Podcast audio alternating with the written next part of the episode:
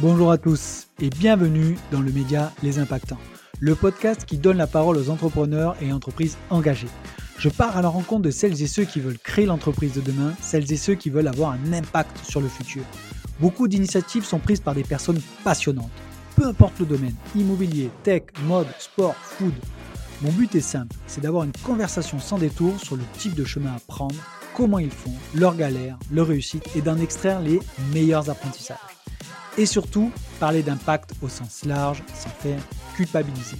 Je m'appelle Mickaël et je suis cofondateur de la société Green Living. On accompagne les particuliers à trouver, imaginer et rénover avec impact tous les projets immobiliers. Résidence principale, secondaire, investissement locatif. Nous sommes spécialisés dans la rénovation énergétique. En clair, les passeurs thermiques n'ont pas de secret pour nous. Alors si tu veux découvrir le parcours de nos invités, leur motivation, comment ils font pour avoir un impact, abonne-toi et rejoins-moi dans cette conversation. Et cette semaine, j'ai le plaisir de recevoir François Trouillong, le cofondateur de l'e-shop Kidibam. Kidibam, c'est un site internet destiné aux jouets de seconde main. Alors avec François, on a évoqué énormément de sujets. Mais par contre, j'ai été très ravi de le recevoir parce que cet, épisode a une notion un peu plus personnelle, puisque moi, ayant deux petites filles, avec une certaine rotation de jouets, donc ça me, ça me parlait énormément. Et François a été euh, très transparent sur euh, le fonctionnement euh, qu'il avait avec Kidibam. Et surtout, ce dont je me suis aperçu, c'est que c'était quand même une boîte assez tech. Donc, on a parlé aussi logistique, on a parlé de communication, on a parlé référencement naturel. Il nous donne les agences avec qui il a bossé. On a parlé futur bah, de Kidibam, le développement, comment on faisait pour évaluer le prix d'un jouet de seconde main, comment il fait pour recevoir les jouets de la part des particuliers, le développement sur le B2B. On a évoqué plein de sujets. Mais surtout, ce que je veux que retenir de cet épisode, c'est que Kidibam, c'est quand même un nouveau réflexe pour acheter des jouets euh, de seconde main à la place du neuf. C'est une alternative aux jouets du neuf. Donc je vous laisse découvrir l'épisode, mais vous allez voir que euh, François et Théo, les deux fondateurs, ont vraiment pour moi un boulevard devant eux euh, concernant cette thématique. Je vous laisse découvrir. Eh bien écoutez, bonjour à tous et j'espère que vous allez bien. Dans cet épisode, j'ai le plaisir de recevoir François Truong de Qui dit BAM. Alors, François va me bien m'expliquer ce qu'il ce qui, ce fait, mais en gros, c'est un e-shop de jouets de seconde main pour des enfants de 1 à 13 ans, on va dire, je crois, ou même des bébés, je crois, des nourrissons, euh, jusqu'à, on va dire, pré-ado, quoi. C'est ça? On va dire naissance de la naissance à l'adolescence. Et on a même on a même quelques jeux qui peuvent être euh, des jeux de société qui peuvent être joués par des par des grands enfants D'accord, bon, c'est super. Bah, de toute façon, François, c'est très simple. Moi, j'ai l'habitude de, faire le podcast, on va dire, en plusieurs parties. On va parler de toi, euh, ça c'est la première partie, de toi et de ton associé, et voire même vie de famille, parce que euh, l'entrepreneuriat, on va dire, quand tu débutes, c'est aussi un conglomérat de beaucoup de personnes. Euh, du business, voilà, de, ben, de Kidibam, le produit, ça, votre communication, ben voilà, les, tous les, en fait, tous les, on va rentrer un petit peu dans le cœur du, du système, et bah, parler bien évidemment en parallèle ou pas de l'impact euh, que Kidibam mmh. euh, effectue. Bon, ça te va comme programme? C'est un, beau programme. bon, nickel. Écoute, alors, euh, j'ai l'habitude de commencer les podcasts en demandant aux, personnes interviewées de se délivrer. Donc, François, dis-moi qui tu es et comment tu en es arrivé à créer Kidibam? Je t'écoute. On t'écoute. Donc je m'appelle je m'appelle François, j'ai euh, j'ai 34 ans, euh, j'ai euh, j'ai rencontré pour la petite histoire mon associé actuel Théo sur les bancs maternelles, donc il y a, il y a quelques quelques années déjà. Euh, et en sortant de en sortant d'école de commerce il y a une dizaine d'années, on a créé une première boîte ensemble dans le secteur de dans le secteur de la culture. C'était une application qui faisait de la recommandation de films, séries, livres, musique. on était jeunes et insouciants euh, on a fait toutes les erreurs classiques qu'on peut faire quand, quand on lance une startup, euh, à savoir un business model assez euh, assez bancal, pas assez de pas assez de tests de l'expérience de l'expérience utilisateur, se précipiter sur certains sujets, etc. ça nous a pas ça nous a pas vacciné pour autant. Euh, alors déjà on est resté on est resté amis même très bons amis puisque Théo a été mon témoin de mariage il y a quelques il y a quelques années et ça nous a pas coupé l'envie d'entreprendre à nouveau. Euh, on a fait une petite pause. Euh, Théo est parti en banque d'affaires. Moi, je suis parti euh, chez Faber Novel, qui est un cabinet de conseil en innovation. J'ai fait plein de postes différents. J'ai notamment été directeur des opérations, euh, également en charge en charge de l'innovation, de proposer des, des, nouveaux formats pour pour nos clients. Euh, j'ai travaillé pendant sept ans, j'ai rencontré plein de plein de personnes géniales, plein de plein d'amis, euh, et je suis parti a deux ans, euh, enfin un an et demi, au moment où euh, Fabien Novel s'est fait racheter par par plus gros, euh, par EY, par EY Consulting, et moi j'avais envie de relancer un projet. j'ai recroisé la route de de Théo qui venait lui de, de vendre sa startup précédente, qui est une startup qui faisait des céréales petit déjeuner bio. Euh, et donc on s'est retrouvés tous les deux. On se dit on veut lancer un projet à impact. Euh, et il se trouve que moi j'avais eu un j'avais eu un bébé il y a il y a un an, euh, donc j'étais quand même pas mal dans, dans le sujet des euh, des jouets, des jouets qui encombrent qui encombrent le, le salon, enfin des de, de l'accumulation euh, de cadeaux aussi euh, qu'on peut te faire quand t'es quand t'es parent. Bah, je me rends compte que t'as deux fois, trois fois le même le même le même jouet qui arrive qui arrive à la maison, que que ton fils il le garde que euh, que quelques euh, quelques semaines et encore parfois c'est quelques quelques jours. Il y a des avec lesquels il va il va jamais jouer.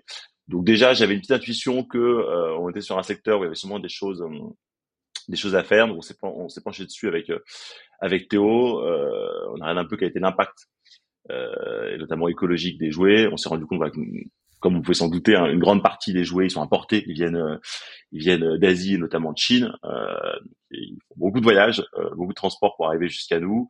Ils sont fabriqués dans des conditions euh, qui sont assez assez décriées par pas par mal d'ONG, avec des matières qui sont pas toujours les qui sont pas toujours les, les meilleures. Donc il y a un impact écologique et sociétal des, des jouets qui est qui est très mauvais. On en jette beaucoup en France. C'est plus de 110 000 tonnes de jouets qui sont jetés chaque année. Et ça, c'est que les jouets jetés hein, à la poubelle. Il y a tous ceux qui dorment dans les placards. Euh, on considère qu'en moyenne, il y en a 24 euh, des jouets dormants par, euh, par foyer par foyer français. Donc en fait, il y a énormément de jouets qui sont soit dans, dans les placards, soit qui finissent à la poubelle.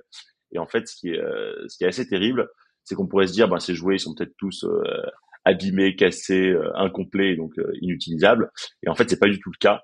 Il y a un chiffre qui nous a pas mal marqué, c'est qu'en France, tu as un jouet sur sur 25 qui est réemployé, alors qu'il y en a un sur deux qui serait en état de lettre. Donc il y a un énorme euh, fossé entre les jouets qu'on pourrait réutiliser et ceux qui sont vraiment réutilisés. c'est là qu'est né euh, pas chez moi. base de, de Pas chez moi, parce que non, mais en plus c'est fou parce que tu vois, c'était l'une des, choses dont je voulais échanger avec toi, mm. c'est la réutilisation des, jouets parce que à moi en préparant notre euh, épisode, mm. j'ai regardé les jouets que mes filles avaient. Je peux te garantir qu'il n'y en, a pas beaucoup que je peux revendre, tu vois? C'est et, tu vois, bizarrement, quand je me suis fait cette réflexion, et tu vas me reprendre parce que je ne sais pas si euh, mmh. euh, je vais faire un raccourci vilain, mais euh, voilà, mais mmh. moi j'ai un peu vu que vous étiez un peu le, le vintage des, des, jouets de seconde main. C'est alors pourquoi je te compare un peu à ça? Mmh. C'est parce qu'en fait, quand Vinted, ce type de boîte est, est, est intervenu, c'est que le faire de faire les fonds de tiroir ou des placards, de se dire ok, je vais mettre en vente mes vêtements, il y a un chemin qui a été fait genre, tu, tu, tu, mettais peut-être tes, vêtements, tu dis ouais, sur 10, tu en avais 8 sur 10, tu faisais pas attention, tu les mmh. jetais ou voilà. Et petit à petit, ces genres de plateformes nous ont éduqués à dire ok, tu achètes un vêtement, green mmh. ou pas green, mais tiens-le correctement que, parce que potentiellement, il a une valeur de revente. Et, moi, ça m'a fait la même chose pour les jouets. Je me suis dit, attends, merde, euh, les jouets. En plus, moi, je, tanne les gens pour les anniversaires de mes filles en disant, arrêtez d'acheter des trucs neufs. Euh, et bon, euh, s'il y a des trucs neufs qu'elles ont besoin, oui, je suis pas anti-neuf. Mmh. Mais, et du coup, je me suis dit, en fait, des boîtes comme toi, comme Kidibam, ça rééduque le fait de dire, attends, et les cocottes, tenez quand même vos jouets parce qu'il y a une valeur de revente derrière. Est-ce que vous avez fait le même constat? Est-ce que je me trompe? Est-ce que, est-ce que tu vois un petit peu ce schéma arriver? Alors c'est vrai que pour beaucoup, euh, pour beaucoup de parents euh, qui sont nos clients, euh, nos clients vendeurs de jouets, on voit que c'était pas quelque chose de commun de vendre ces jouets. Soit on les gardait de génération en génération, soit dans certains cas on les donnait, soit on n'en faisait rien dans beaucoup dans, beaucoup de cas. et donc il n'y a pas cette habitude qu'il peut y avoir sur le vêtement, qu'il peut y avoir sur l'électronique, sur le matériel de sport, etc. Le marché du jouet est en retard, on va dire, là-dessus par rapport à plein d'autres euh, plein d'autres secteurs. Il y a des raisons hein, qui expliquent ça, euh, notamment le fait que le jouet a une valeur unitaire qui est assez qui est assez faible en fait. quand tu as par exemple un vélo un vélo électrique ou pas, le revendre sur le Bon Coin ou d'autres plateformes un peu plus verticalisées de, de, petites annonces, tu vois tout de suite l'intérêt parce que tu vas passer beaucoup de temps à prendre la photo, à le vérifier, le nettoyer, à rédiger l'annonce, à négocier avec des acheteurs, etc. Mais tu comprends l'intérêt parce que tu te dis, bah, je vais peut-être en tirer 300 euros, 400 euros ou, ou plus à la fin. Sur un jouet, souvent t'as pas un jouet à vendre, mais t'en as plutôt 20, 30, 40 voire beaucoup plus. Hein. Nous, on a des parents qui nous confient parfois plus de plus de 100 jouets. Euh, donc en fait, c'est c'est un temps. Si tu le faisais, justement, c'est pour ça que euh, je nous compare pas nous pour le coup à, à, à Vinted, euh, parce qu'en fait, si tu le faisais comme sur Vinted, que tu, prenais 100 photos de tes jouets, tu faisais 100 petites annonces, tu négociais avec 100 futurs 100 futurs acheteurs, tu les retrouvais à la sortie du métro, euh, sous parking du McDo, tu t'envoyais les t'envoyais les, cartons, etc. Ça te prendrait un temps fou. Donc en fait, tu pourrais passer peut-être plusieurs journées euh, entières à euh, vendre à vendre tes jouets sur sur Vinted ou sur le Bon Coin. Et donc nous, ce qu'on propose pour les parents qui veulent vendre leurs jouets, c'est quelque chose d'assez différenciant. C'est-à-dire qu'on dit, bah, on s'occupe de tout. Vous mettez juste vos jouets dans un carton. On vous donne une étiquette mondiale relais. Vous l'envoyez euh, à notre atelier et c'est nous qui allons vérifier l'état des jouets, prendre, prendre les photos, rédiger les annonces, fixer le prix, s'occuper de la vente, etc. Ça, c'est pour toute la France. Et sur Paris, on a un service, euh, on a un service euh, encore euh, encore plus encore plus simple qui est qu'on fait les tournées en vélo cargo et donc on passe on passe directement chez les parents collecter les jouets. donc là il n'y a même pas besoin de sortir de chez soi pour vendre les jouets. Donc l'idée l'idée c'est de dire en fait tous ces jouets qui dorment, ils dorment ou qu'on jette ou qu'on laisse dans les placards, ils dorment pour une raison, c'est que les parents n'ont pas le temps, pas l'envie de passer trois jours entiers sur ou toute leur nuit sur sur le bon coin en Vinted à, à vendre leurs jouets à l'unité.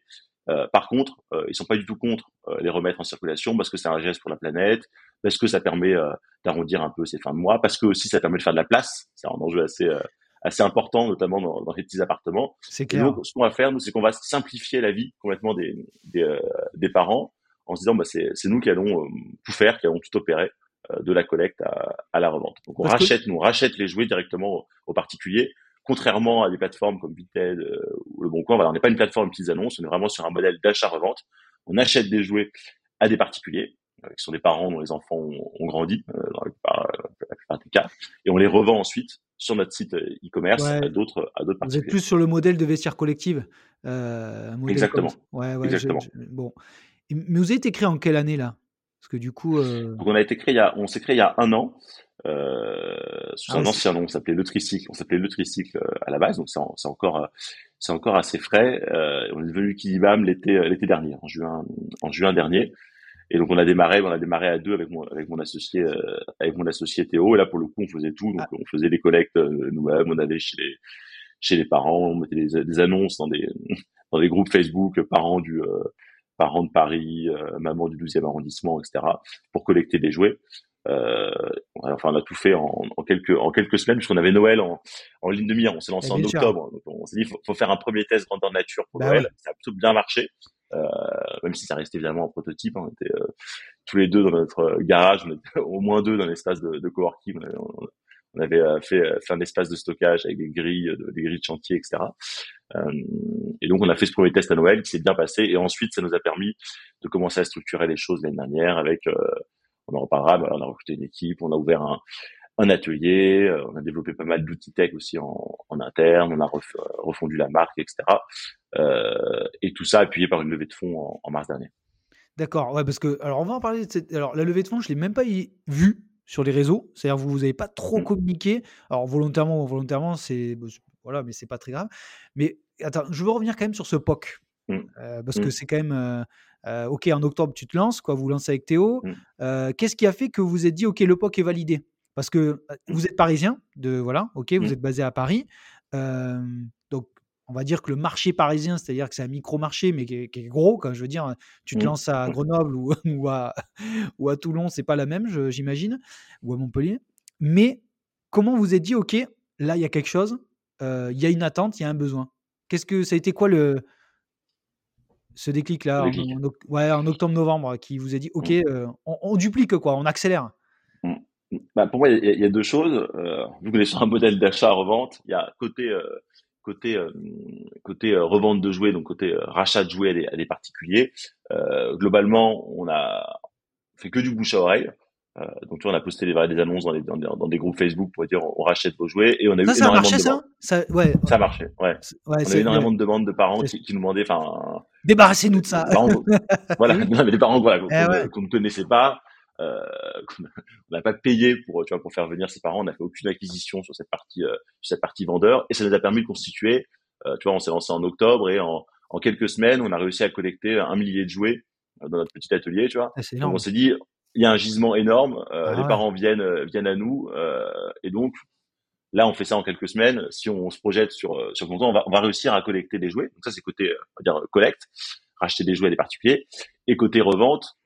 Alors on s'est lancé aussi évidemment avec euh, avec Noël qui était une, une bonne saison pour le marché du euh, pour le marché Ouais. du jouet, mais on a, on a très vite vu qu'il y avait euh, qu'on arrivait à vendre les jouets qu'on qu'on collectait. Parce que tu vois, je dis on a on a collecté euh, 1000 jouets, on a dû en revendre donc en, en un mois, on a dû revendre les deux tiers des jouets qu'on avait qu'on avait collectés sur notre site sur notre site e-commerce parce qu'en fait ben le jouet de seconde main il est moins cher et ça c'est quelque chose d'assez Ouais. important. Enfin, il y a, il y a l'argument pouvoir d'achat qui est le premier argument et c'est le jouet le plus écologique que tu pourras trouver parce que euh, évidemment tu peux fabriquer des jouets dans des matières euh, des matières nobles etc. Mais il n'y a pas plus écologique finalement que de réutiliser un jouet qui a déjà été euh, qui a déjà été produit. Alors tu pourrais dire oui il, va y avoir l'empreinte l'empreinte carbone du, du reconditionnement, enfin notre atelier, notre fonctionnement, le transport, etc. Mais ça reste minime par rapport à faire venir un Ah, jouet sûr, d'Asie qui était fabriqué en, en Asie. Mais du coup, comment avec Théo et toi, vous êtes dit, ok, bon, t'as as un gosse, ok. Mm. Comment vous êtes dit, je suis légitime pour aller acheter et revendre des jouets? Et comment vous êtes monté en compétence pour estimer des jouets? Parce que je veux dire, ok, euh, de, de, partir, parce que voilà, euh, de partir d'estimer un petit Playmobil euh, jusqu'à un tricycle d'un bébé ou voire même de jouets pour ados. Comment vous êtes dit, comment vous avez, ouais, je pas, moi, fait un simulateur ou est- estimé ça? Comment vous êtes euh, formé à ça? En fait, on, on- alors on n'est pas on n'était pas expert, on va dire, à la, à la base du, du, du secteur euh, du secteur du jouet ou, du- ou du prix des ou du, du prix des jouets. Après, il y a plusieurs choses. On a regardé com- combien ces euh, combien ces jouets se vendaient sur des plateformes euh, de petites annonces justement, parce qu'ils se vendent déjà ces jouets-là. Euh, combien ils se vendaient dans des brocantes, des vides greniers. Euh, donc pour regarder un peu des tu vois des avoir des, des, des comparatifs, sachant que euh, bah, nous sur le prix de rachat, on va racheter euh, euh, tu vas gagner moins d'argent euh, par jouet que si tu les vendais sur euh, le bon coin Vinted. Pourquoi? Parce qu'on t'apporte un service en fait, qui est inclus dans, le, dans ouais. le prix. On vient chez toi, on s'occupe de tout, t'as rien à faire, donc évidemment tu gagnes un peu moins que si tu vendais tes jouets sur sur Vinted ou euh, ou le bon coin. Donc le, le prix n'est pas le seul argument pour les parents qui nous euh, qui nous vendent leurs jouets. Euh, et ensuite là-dessus, du coup, on se base sur des pourcentages du prix neuf. Euh, on regarde les prix neufs sur euh, sur internet de façon euh, en partie évidemment automatisée. Euh, on pourra en parler de la partie tech qui est assez euh, assez va importante, va assez, cruci- assez cruciale, assez cruciale pour nous. Et donc on va se baser sur euh, le prix neuf pour proposer un prix de rachat euh, et proposer un prix de revente. Et évidemment, ça va aussi être va- une variation de l'état. Aujourd'hui, on a quatre grands états. On a un état euh, comme neuf qui va être sur des produits euh, qui ont jamais été euh, qui ont jamais été utilisés. Très bon état, bon état ou braderie pour les produits qui ont un peu plus vécu que les autres. Donc peut-être ceux de tes enfants. hein, typiquement, euh, qui ont été lancés. les envoyer. Même pas Ah, voilà, il y en a Ah, certains, il y en a qu'on ne reprend pas hein, aussi. Ah, euh, ben. on ne peut pas, tout- on peut pas tout reprendre évidemment. Mais donc voilà, on se base sur l'état euh, et sur le prix neuf principalement pour, pour baser à la fois nos prix de rachat et nos prix de, et nos prix de revente. Attends.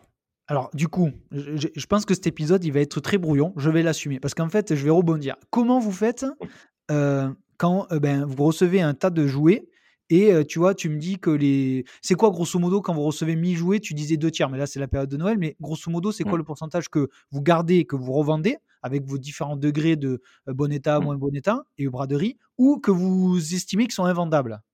C'est quoi la Mm. proportion? Alors, je dirais qu'on est sur euh, 95% des jouets qu'on reçoit à l'atelier qui vont être euh, qui vont être vendus sur le site internet. Donc c'est un pourcentage très élevé, beaucoup Ah ouais, plus élevé que, euh, que que d'autres acteurs. La raison, c'est que un, euh, on précise bien dans nos conditions de rachat euh, qu'on veut des jouets qui soient complets euh, et en bon état. Alors évidemment, même si on le précise, il y en a quand même qui arrivent pas pas, pas complets, sûr. en- ouais. pas en bon état. Donc ça, ça nous permet déjà de faire un premier filtre euh, à la base. Ensuite, on revend quelques jouets qui sont un peu abîmés mais très fonctionnels, euh, enfin qui, qui- avec lesquels on peut très bien jouer dans la Mm. catégorie euh, dans la catégorie braderie et du coup avec une décote assez euh, assez importante par rapport au- par rapport aux autres.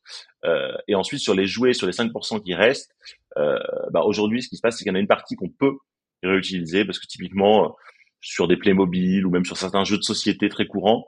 Euh, c'est des, modèles qui vont revenir régulièrement et donc on peut utiliser en fait des jouets incomplets pour en compléter d'autres. Euh, je sais ah pas si tu connais par exemple le, jeu de société Colorino qui est un jeu avec des pions de couleur. Bah, ça, tu, recevras jamais un, Colorino ah complet avec les 40 pions. Ça, ça n'arrive jamais. Ah bah, euh, c'est comme puissance 4. Puissance 4, ce jeu, les jetons jaunes et rouges, il n'y a jamais le, le même nom. Quoi. C'est voilà. Je pense que ça, n'existe pas, le, le Colorino, le puissance 4 complet en, France. Par contre, on en reçoit beaucoup. Et, donc, ce qu'on va faire, c'est qu'on va ensuite, euh, en fait, on va utiliser euh, 5 Colorino euh, pour, euh, pour, tu vois, au final, en avoir peut-être 3 euh, qu'on va pouvoir revendre sur le site. Donc, on va, on va utiliser certains jeux pour en compléter d'autres.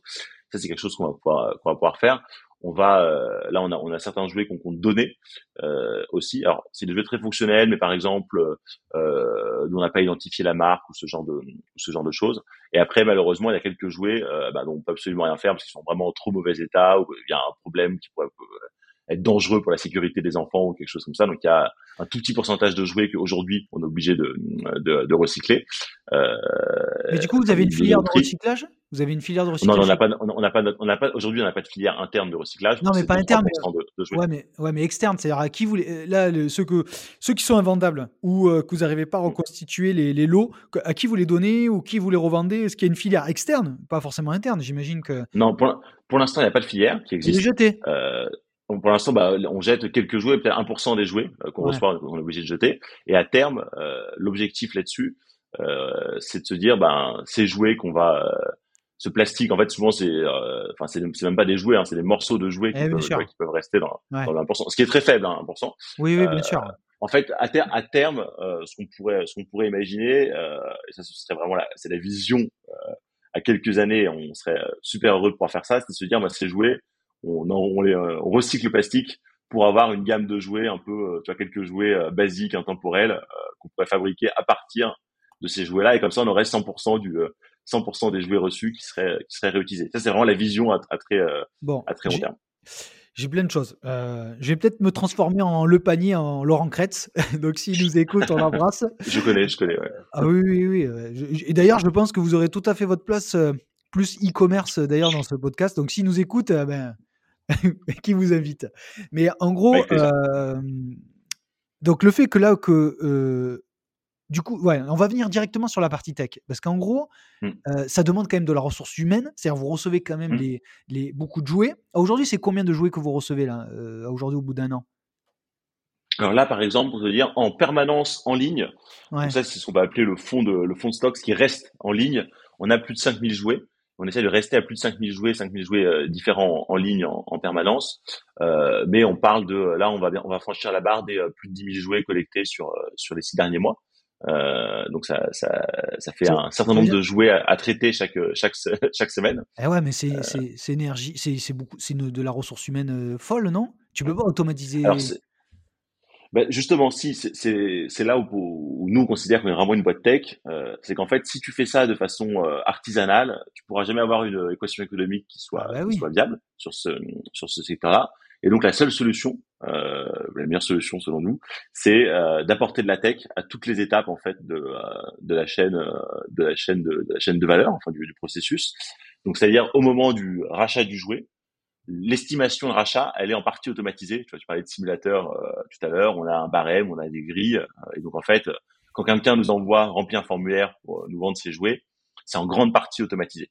Mais tu leur demandes quoi photo, Tu leur demandes photo, vidéo Ça, c'est pas physique ça, cette estimation? Je demande. Non, c'est c'est euh, c'est par un formulaire en ligne. donc tu remplis un petit formulaire. Tu dois donner une photo, mais ça peut être une photo de l'ensemble de tes jouets. Donc tu vois, tu, tu, poses tous tes jouets sur une table, tu prends une photo et une liste euh, des jouets euh, des jouets associés. Et à partir de là, on est capable de faire une estimation très rapide parce que c'est en, en partie automatisé. Et tu as tout un processus de mail. exactement. D'accord. Et, et, et, en fait, c'est en grande, tu vas recevoir des mails, on va te proposer de choisir un mode de collecte en fonction de ton code postal, etc. Donc il y a tout un parcours vendeur qui est euh, en grande partie automatisé. Euh, donc ça, ça nous permet d'aller très vite sur les ah bah estimations eh euh, de, de, de, rachat. Ça, c'est la partie estimation. Et ensuite, la, la partie la plus la plus chronophage sur laquelle on a le plus travaillé, c'est une fois que les jouets arrivent à l'atelier. Alors il y a des choses qu'on fera toujours, euh, on va dire, euh, avec des ressources humaines, parce que c'est l'objectif. Euh, c'est notamment prendre la photo. Euh, pour l'instant, nous on souhaite prendre la photo du jouet et pas mettre une photo générique. Parce que ça permet de voir si le jouet a un petit défaut, s'il y a un éclat de peinture, ben, tu as, de la transparence, quelque chose de super important pour, pour nous. Donc prendre la photo, indiquer l'état, donc parmi les quatre états, ajouter un commentaire potentiellement s'il y a quelque chose à dire sur euh, à dire en particulier sur l'état euh, sur l'état du jouet. Ça c'est des choses qui sont faites euh, qui sont faites et qui seront toujours faites manuellement. Par contre tout le reste on est en train de l'automatiser. Alors je dis pas qu'aujourd'hui ça l'est à 100%, mais ça l'est déjà en bonne partie. Donc c'est-à-dire qu'on va être capable de reconnaître le jouet, son nom, sa marque, de lui ajouter une description, d'aller chercher le prix neuf, de calculer le prix de revente en fonction du prix neuf et, et de, et de l'État, de lui ajouter des catégories, des âges de départ, des tranches d'âge, euh, toutes les informations que tu as envie de retrouver sur une fiche produit. Euh, on est capable d'automatiser en grande partie tout ça. Et c'est super important parce qu'en fait, nous, l'équilibre, il est entre euh, avoir la fiche produit la plus complète possible, ah parce que tu as envie d'avoir des infos sur le produit, et y passer le moins de temps possible. Donc ça, c'est un équilibre qu'on a réussi à trouver aujourd'hui grâce grâce à la tech. Et donc très concrètement là-dessus, on va faire de la reconnaissance d'image. Donc par exemple, une fois que tu ajoutes pris ta photo de ton jouet, ça l'ajoute dans notre, back office et on va aller regarder sur euh, sur Google tous les jouets qui, ressemblent pour te proposer des titres euh, et des marques correspondantes. Donc ça, la, la recherche d'images. On va faire du scan de code barre, notamment alors pour les livres euh, extrêmement simples parce qu'il y a des bases très structurées. On scanne l'ISBN, le code barre du livre. Pour les jeux de société, qui ont pareil des, EN. On va scanner aussi le, code barre et aller chercher toutes les infos. Euh, on va utiliser ChatGPT un petit peu sur les descriptions de, de produits pour générer des descriptions sur euh, notamment les jeux de société. Ça nous était énormément demandé au départ. On n'avait pas la description euh, du jeu parce qu'on ne pouvait pas le faire manuellement. Donc là, ChatGPT va nous générer des, descriptions. C'est-à-dire vous avez automatisé ça avec les codes barres des jouets. Donc il y a un, mm. lien tech qui vous permet mm. de et ChatGPT va chercher. Donc dès qu'il a reçu un code barre d'un jouet ou d'un jeu de société, ça envoie donc le code barre à ChatGPT. ChatGPT te sort une, la description du. Alors c'est plutôt le, le, le, code barre nous permet d'avoir le, nom et la marque du jouet euh, qu'on donne ensuite à, ChatGPT qui va pouvoir euh, aller chercher sur internet la description euh, la description du jouet et nous la formuler d'une certaine manière la manière dont qu'on va demander donc que ce soit assez explicatif un peu ludique la même la même taille etc. on a mis des on a mis des on a mis des contraintes. Alors là, tu m'avais dit que vous étiez aussi tech, je crois que ça... Bah, alors déjà le site on ne le voit pas du tout. Non mais c'est ça qui est génial parce qu'on va en parler aussi de votre communication. Moi j'adore le site. Mmh. franchement l'univers est dingue. je regardais vos vidéos un peu réelles avec tu fais avec ton associé. vous êtes un mmh. peu barré je trouve, mais moi j'adore. donc je trouve que ça parle parce que vos clients ça reste les parents. Mmh. Et donc du coup, moi ça m'a et que je suis pas. En plus c'est J'avoue, c'est pas moi qui achète les cadeaux de mes filles, euh, ou du moins c'est voilà dans mais ça me donne envie. Bon bref, je, m'évade, mais euh, sur la partie tech, c'est fou et c'est ça qui a fait que vous avez levé, c'est ça? Parce que du coup, ça, demandait de la ressource, euh, j'imagine, la matière grise à ce niveau-là. mais au début, vous faisiez manuellement ça. oui, alors on le faisait, on le faisait, on le faisait, on faisait manuellement au, départ, évidemment. Euh, très vite, on s'est rendu compte avec Théo que remplir ah les fiches de ça n'allait pas être possible. Donc, on a commencé par des choses, on a commencé par des choses encore plus simples. Euh, là, je te parle de ChatGPT, de code barre, euh, de reconnaissance d'image, etc. Mais il y a, des choses encore plus basiques qui fonctionnent très bien. C'est que par exemple, on a mis en place tout un tas de règles automatisées. Donc, si par exemple le titre du jouet contient un puzzle encastrable, alors on va mettre comme âge de départ un an, comme âge de fin 3 ans et on va euh, l'ajouter à la catégorie euh, puzzle. ça, permet de faire des, des règles. C'est vous, deux qui avez imaginé tout ça C'est nous qui avons fait ça, ouais. ouais, exactement. Ah, bah, en fait, à force de répéter, à force de répéter les mêmes euh, eh les mêmes tâches manuellement, tu te dis bon, à un moment, je, vais arrêter de je vais arrêter de le faire de le faire manuellement. Donc c'est pour, ça que c'est toujours bien de commencer manuellement et pas vouloir automatiser tout de suite, parce que ça permet de, ben, de ben, d'identifier là où il y a vraiment des axes, des axes d'amélioration. Non, parce que du coup, euh, donc on a commencé, on a commencé par des choses très simples comme ça, des règles, des règles automatisées, pour progressivement aller sur euh, sur euh, de la reconnaissance d'image, du scan de code barre, ah, c'est fou, hein. de la comparaison avec notre. Évidemment, on compare aussi avec notre catalogue existant. Donc si c'est un jouet qu'on a déjà reçu, on va essayer de pas refaire deux fois la, la, manip, la, hein. la, même la même manip, et donc on va se baser sur les informations qu'on avait mis euh, qu'on avait mis la première fois, à part euh, l'état et prix qui peuvent, qui peuvent du coup varier. Parce que du coup, là, vous recevez, donc il y a un simulateur, donc ça estime, ça préestime, et vous l'affinez en atelier ou généralement c'est euh, le prix se vérifie? Alors, c'est une préestimation, effectivement, c'est-à-dire que ça, Elle peut être modifiée s'il manque des jouets ou s'il y a des jouets en plus. Euh, généralement, euh, généralement, ça, ça ne bouge pas. Très rare que ça bouge. À la baisse, ça a dû arriver une ou deux fois sur des centaines et des centaines d'estimations. C'est extrêmement rare. C'est vraiment parce vous n'avez pas eu tout envoyé ce qui était prévu, quoi. Euh, mais c'est très très rare. Et par contre, c'est beaucoup plus courant à la hausse parce que les parents rajoutent des jouets au dernier moment, euh, au moment d'envoyer le carton ou surtout quand on fait des collectes en vélo cargo. Juste avant qu'on arrive, ils nous envoient un message deux heures avant pour dire en fait j'ai retrouvé 20 euh, boîtes de Lego. On, les, on les prend à ce moment-là et donc on modifie l'estimation sur place à l'atelier. Parce que, ok, euh, tu communiques, vous communiquez sur le montant levé ou pas du tout? Non, c'est un chiffre euh, confidentiel. Si, on a, on a, on a, communiqué, euh, on a communiqué là-dessus là, en, en, mai dernier. Euh, donc, on a levé 700 000 euros auprès de Business Angel et Family Office, et, et dedans, il y a aussi une partie de, une partie de, de dette, donc de non dilutif, notamment auprès de, auprès de la BPI. D'accord, bah super. Quoi, super. C'est euh, ce que et comment vous avez convaincu les ces, ces BA C'est-à-dire que c'est plutôt sur la partie tech ou c'est le côté, on va dire, euh, ils sont tous papa, maman et ils se disent bon ben effectivement j'ai connu ça euh, d'avoir trop de jouets ou c'est les deux. Qu'est-ce qui a convaincu ces gens-là d'investir mmh. chez Kilian bah, je pense un peu ce qui classiquement peut, peut convaincre un, un, investisseur. Je pense qu'il y a le marché. La seconde main, c'est un marché qui est en train d'exploser et sur le jouet, il n'y a pas encore d'acteurs vraiment identifiés, très établis euh, très là-dessus. Donc nous, enfin, on pense qu'il y a une place à prendre et devenir vraiment le leader sur euh, sur le jouet de sur le jouet de seconde main. Donc ça, c'est un marché qui est euh, qui est en croissance avec des, préoccupations d'impact qui sont de plus en plus importantes. Euh, je pense que la vision tech, effectivement, a pas mal joué. la vision tech et opérationnelle, euh, qui, vont, qui vont ensemble. La tech et les opérations, c'est extrêmement, extrêmement lié. dans notre vision, pour en reparler aussi tout à l'heure, on a aussi un, euh, un de nos axes qui est de se dire on va pas faire ça tout seul dans notre coin, on va aussi travailler avec tous les acteurs du marché du jouet, les fabricants, les distributeurs, les magasins, enfin toute la filière du jouet, parce qu'en fait euh, c'est super de, de, vouloir transformer l'industrie du jouet, euh, mais si on le fait tout seul dans notre coin, ça aura moins d'impact que si on essaye d'associer les grandes marques de jouets, les grands magasins de jouets, les distributeurs. Et donc en fait le gaspillage, il y en a à toutes les étapes, et donc on pense que c'est super intéressant de travailler aussi avec, ah. avec eux. Et on pourra, Rentrons-y dedans directement, François.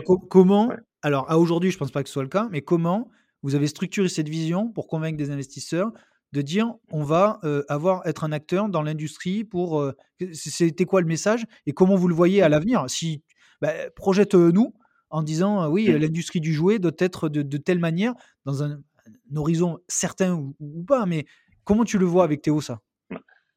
Bah, on fait déjà des choses, on travaille déjà avec euh, avec des marques euh, avec des marques de jouets, dont certaines marques, enfin des marques euh, très connues, par exemple des, marques de, des marques de, de jouets internationales ou françaises. Donc ça, on travaille déjà avec des marques sur deux modèles.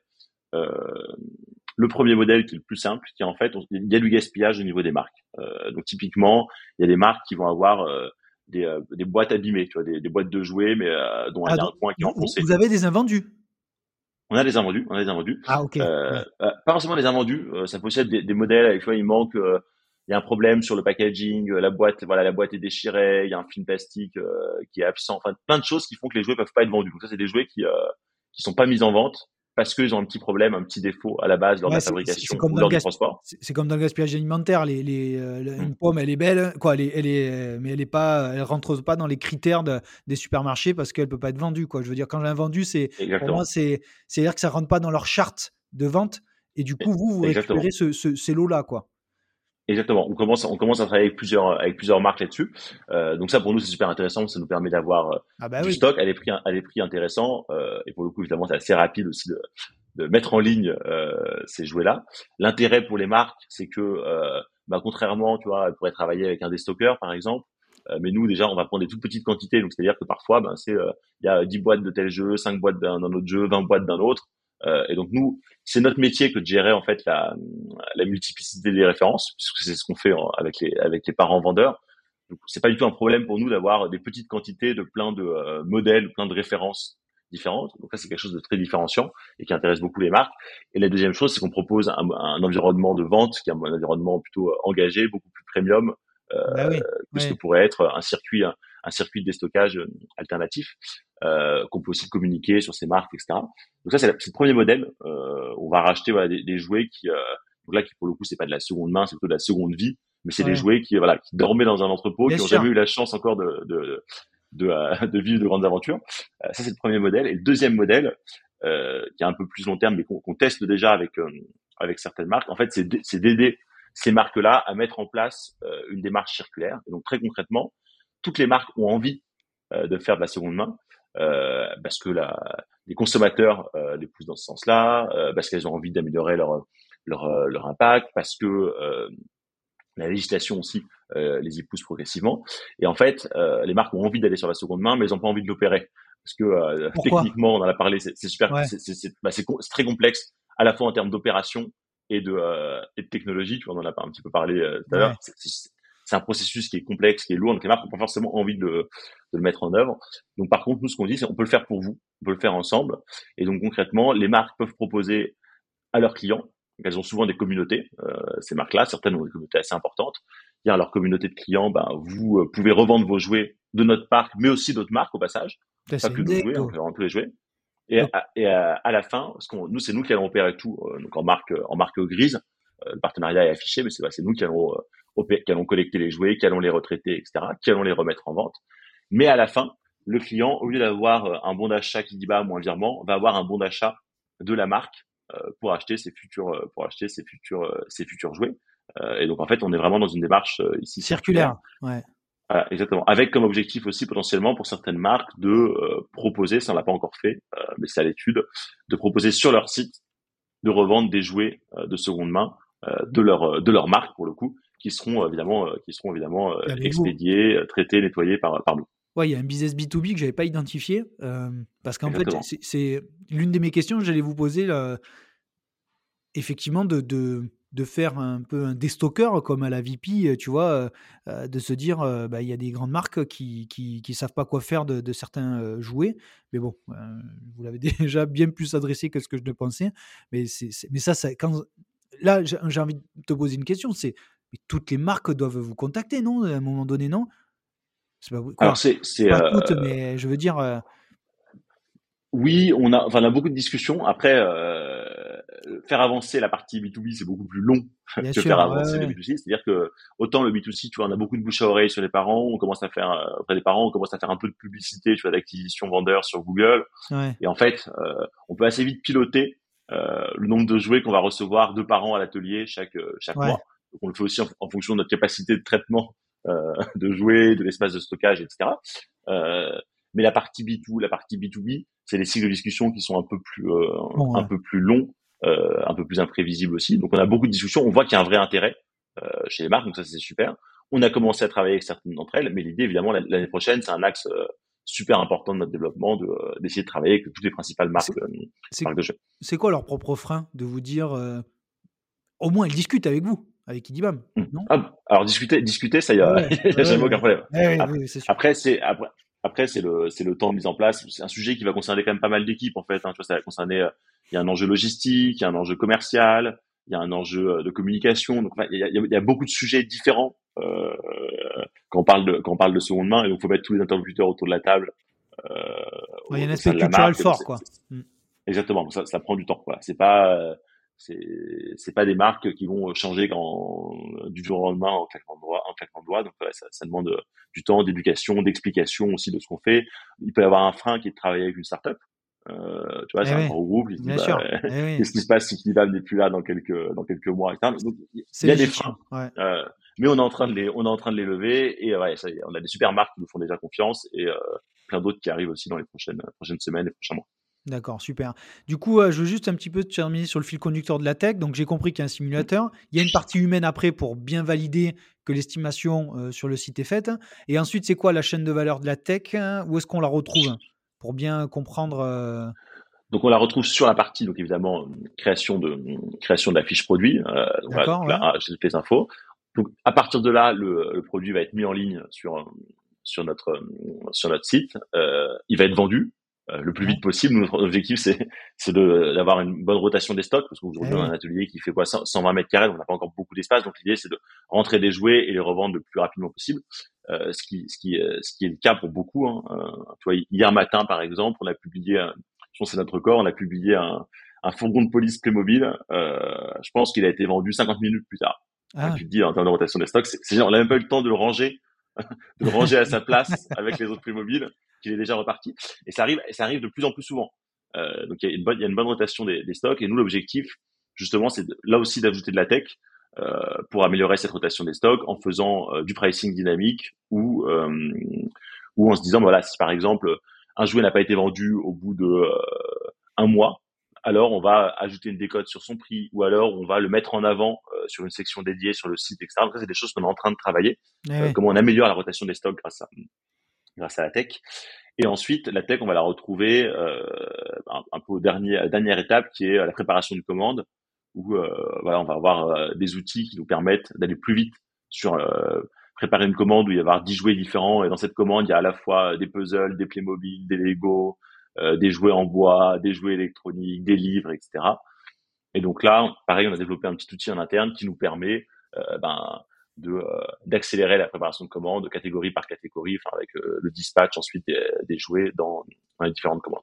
Que vous avez vraiment à toutes à toutes les étapes. Parce qu'au niveau du prix, vous avez un système genre de, je sais pas comment on dit, mais dans le milieu des avions, c'est un peu le yield, tu sais, la mmh. fluctuation des prix, les études de prix. Est-ce qu'il y a un truc comme ça que vous avez, ou pas autant sophistiqué, hein, mais euh, qui vous permettent justement, ben, comme tu disais, s'ils ne se vendent pas au bout de tel jour, ben, je descends de, 50 centimes, 1 euro, 2 euros, 5 mmh. euros. Est-ce que ça, vous l'avez mis en place, ça?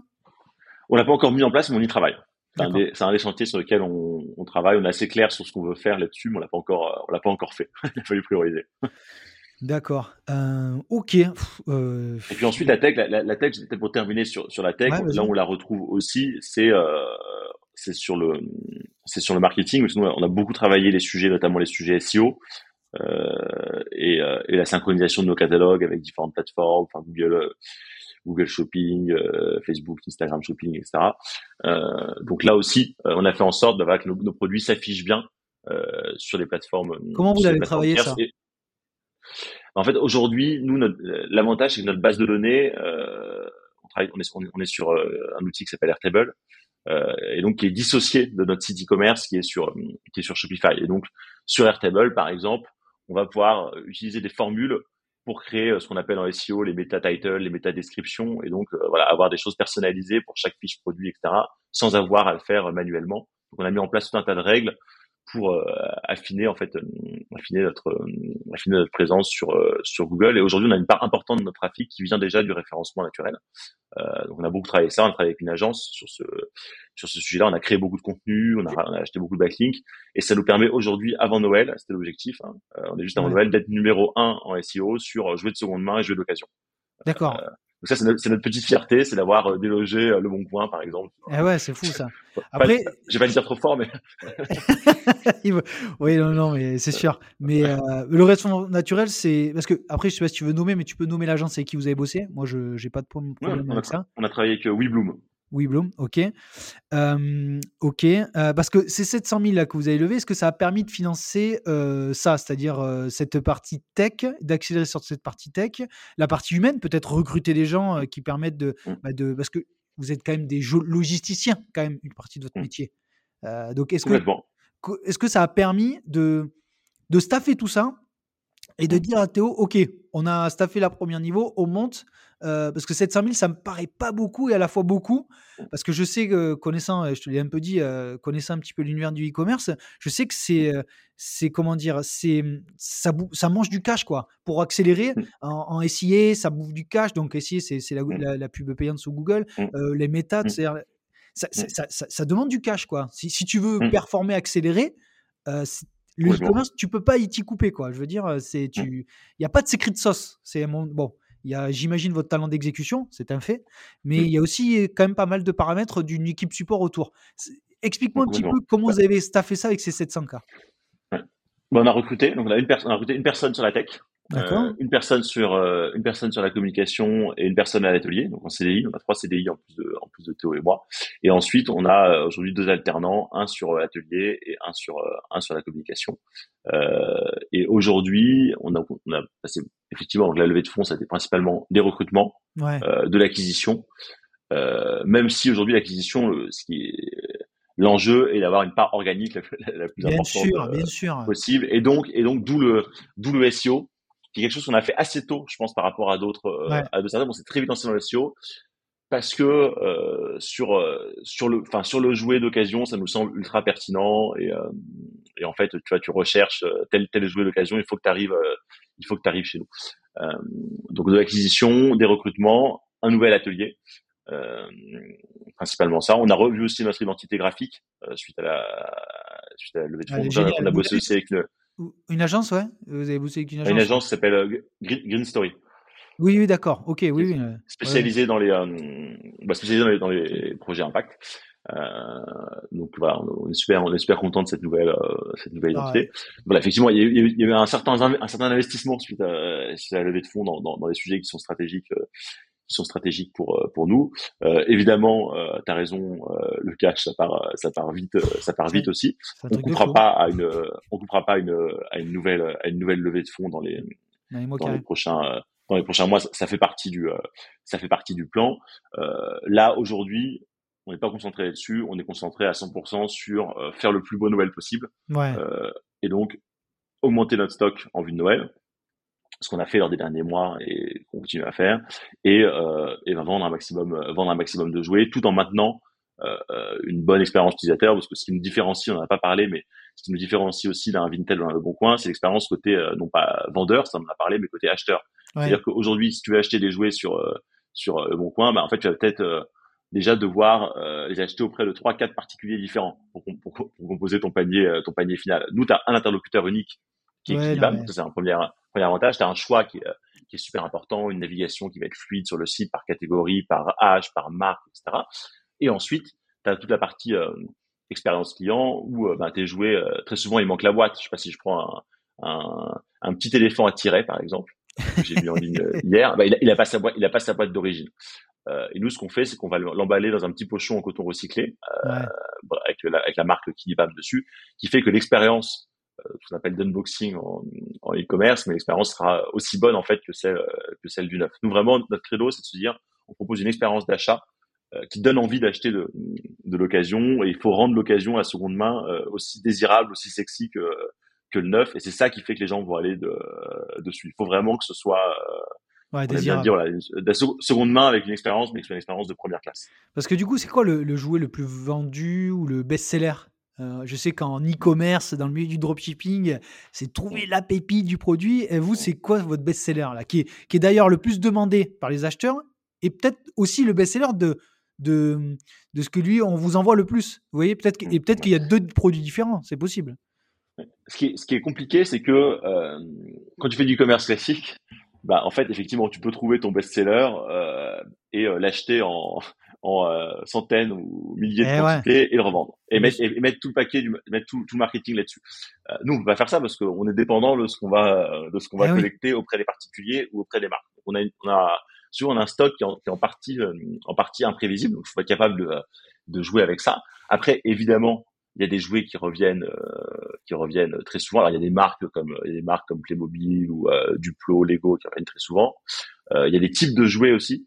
Euh, je pense par exemple euh, qu'on vend pas mal les xylophones. Par exemple, on a vendu beaucoup de xylophones. Pourquoi? Euh, Alors que pourtant c'est un peu, c'est un peu, c'est un peu un cadeau empoisonné. Dans bah ouais. Mais écoute, on, vend, on vend, beaucoup de xylophones. Ouais, j'arrive pas encore à, exactement à, à, expliquer pourquoi. Bah là, on vend beaucoup de xylophones, on vend beaucoup de puzzles encastrables aussi. Ah, puzzle, je comprends. Beaucoup hein. de jouets pour les petits. Ah ouais. Beaucoup de jouets pour les petits. Euh, Parce que c'est quoi la tranche d'âge La tranche d'âge qui est le plus demandée? Alors nous, on fait beaucoup euh, de 1 à 1 à 4 ans, on va dire, 1 6 ans même. 1 6 ans, c'est là où on a le plus de c'est là où on a le plus de produits. La raison pour laquelle on a le plus de produits, je pense qu'il y a un c'est une, tranche d'âge sur laquelle il y a énormément de rotation, c'est-à-dire que euh, le, le joueur auquel tu joues à 12 mois, c'est pas du tout le même que celui auquel tu joues à 18 mois, eh ça change très très vite. Eh oui, tu grandis, tu, grandis en fait. Hein. Eh oui, oui. Euh, c'est comme les vêtements, tu sais, euh, entre parents, tu t'échanges des sacs de vêtements, tu sais.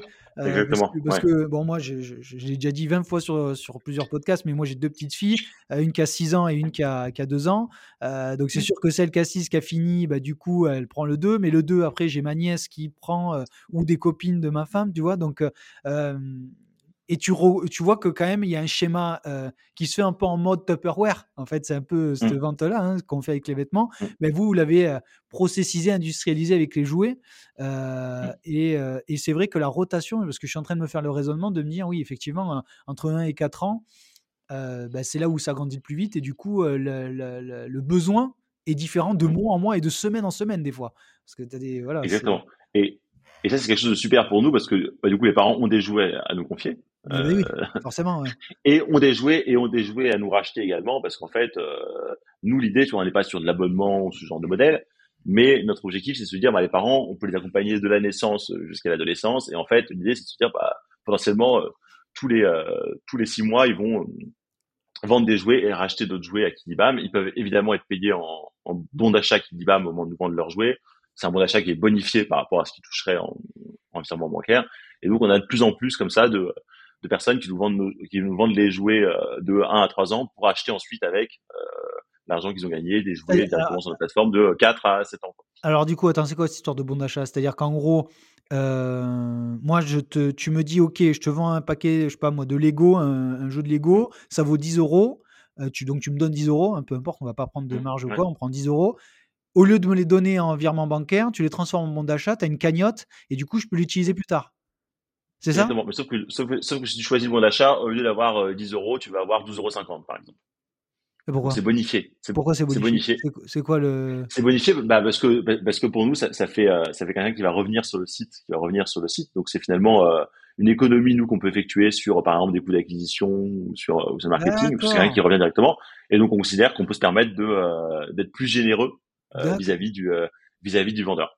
Ah, ah ouais, la logique je l'ai pas comprise là. Mais je je, je, je comprends l'intérêt. Mais oui non mais je comprends l'intérêt économique. Euh, puisqu'en fait, en gros, ton acquis, c'est peut-être 5 euros, bah, tu te dis, bah, je préfère donner 10 plus 2, 50, et j'ai commis 2,50 sur reste, voilà. À quelqu'un qui reste euh, engagé, fidèle auprès de, auprès de la marque, euh, qui peut-être deviendra un ambassadeur, etc.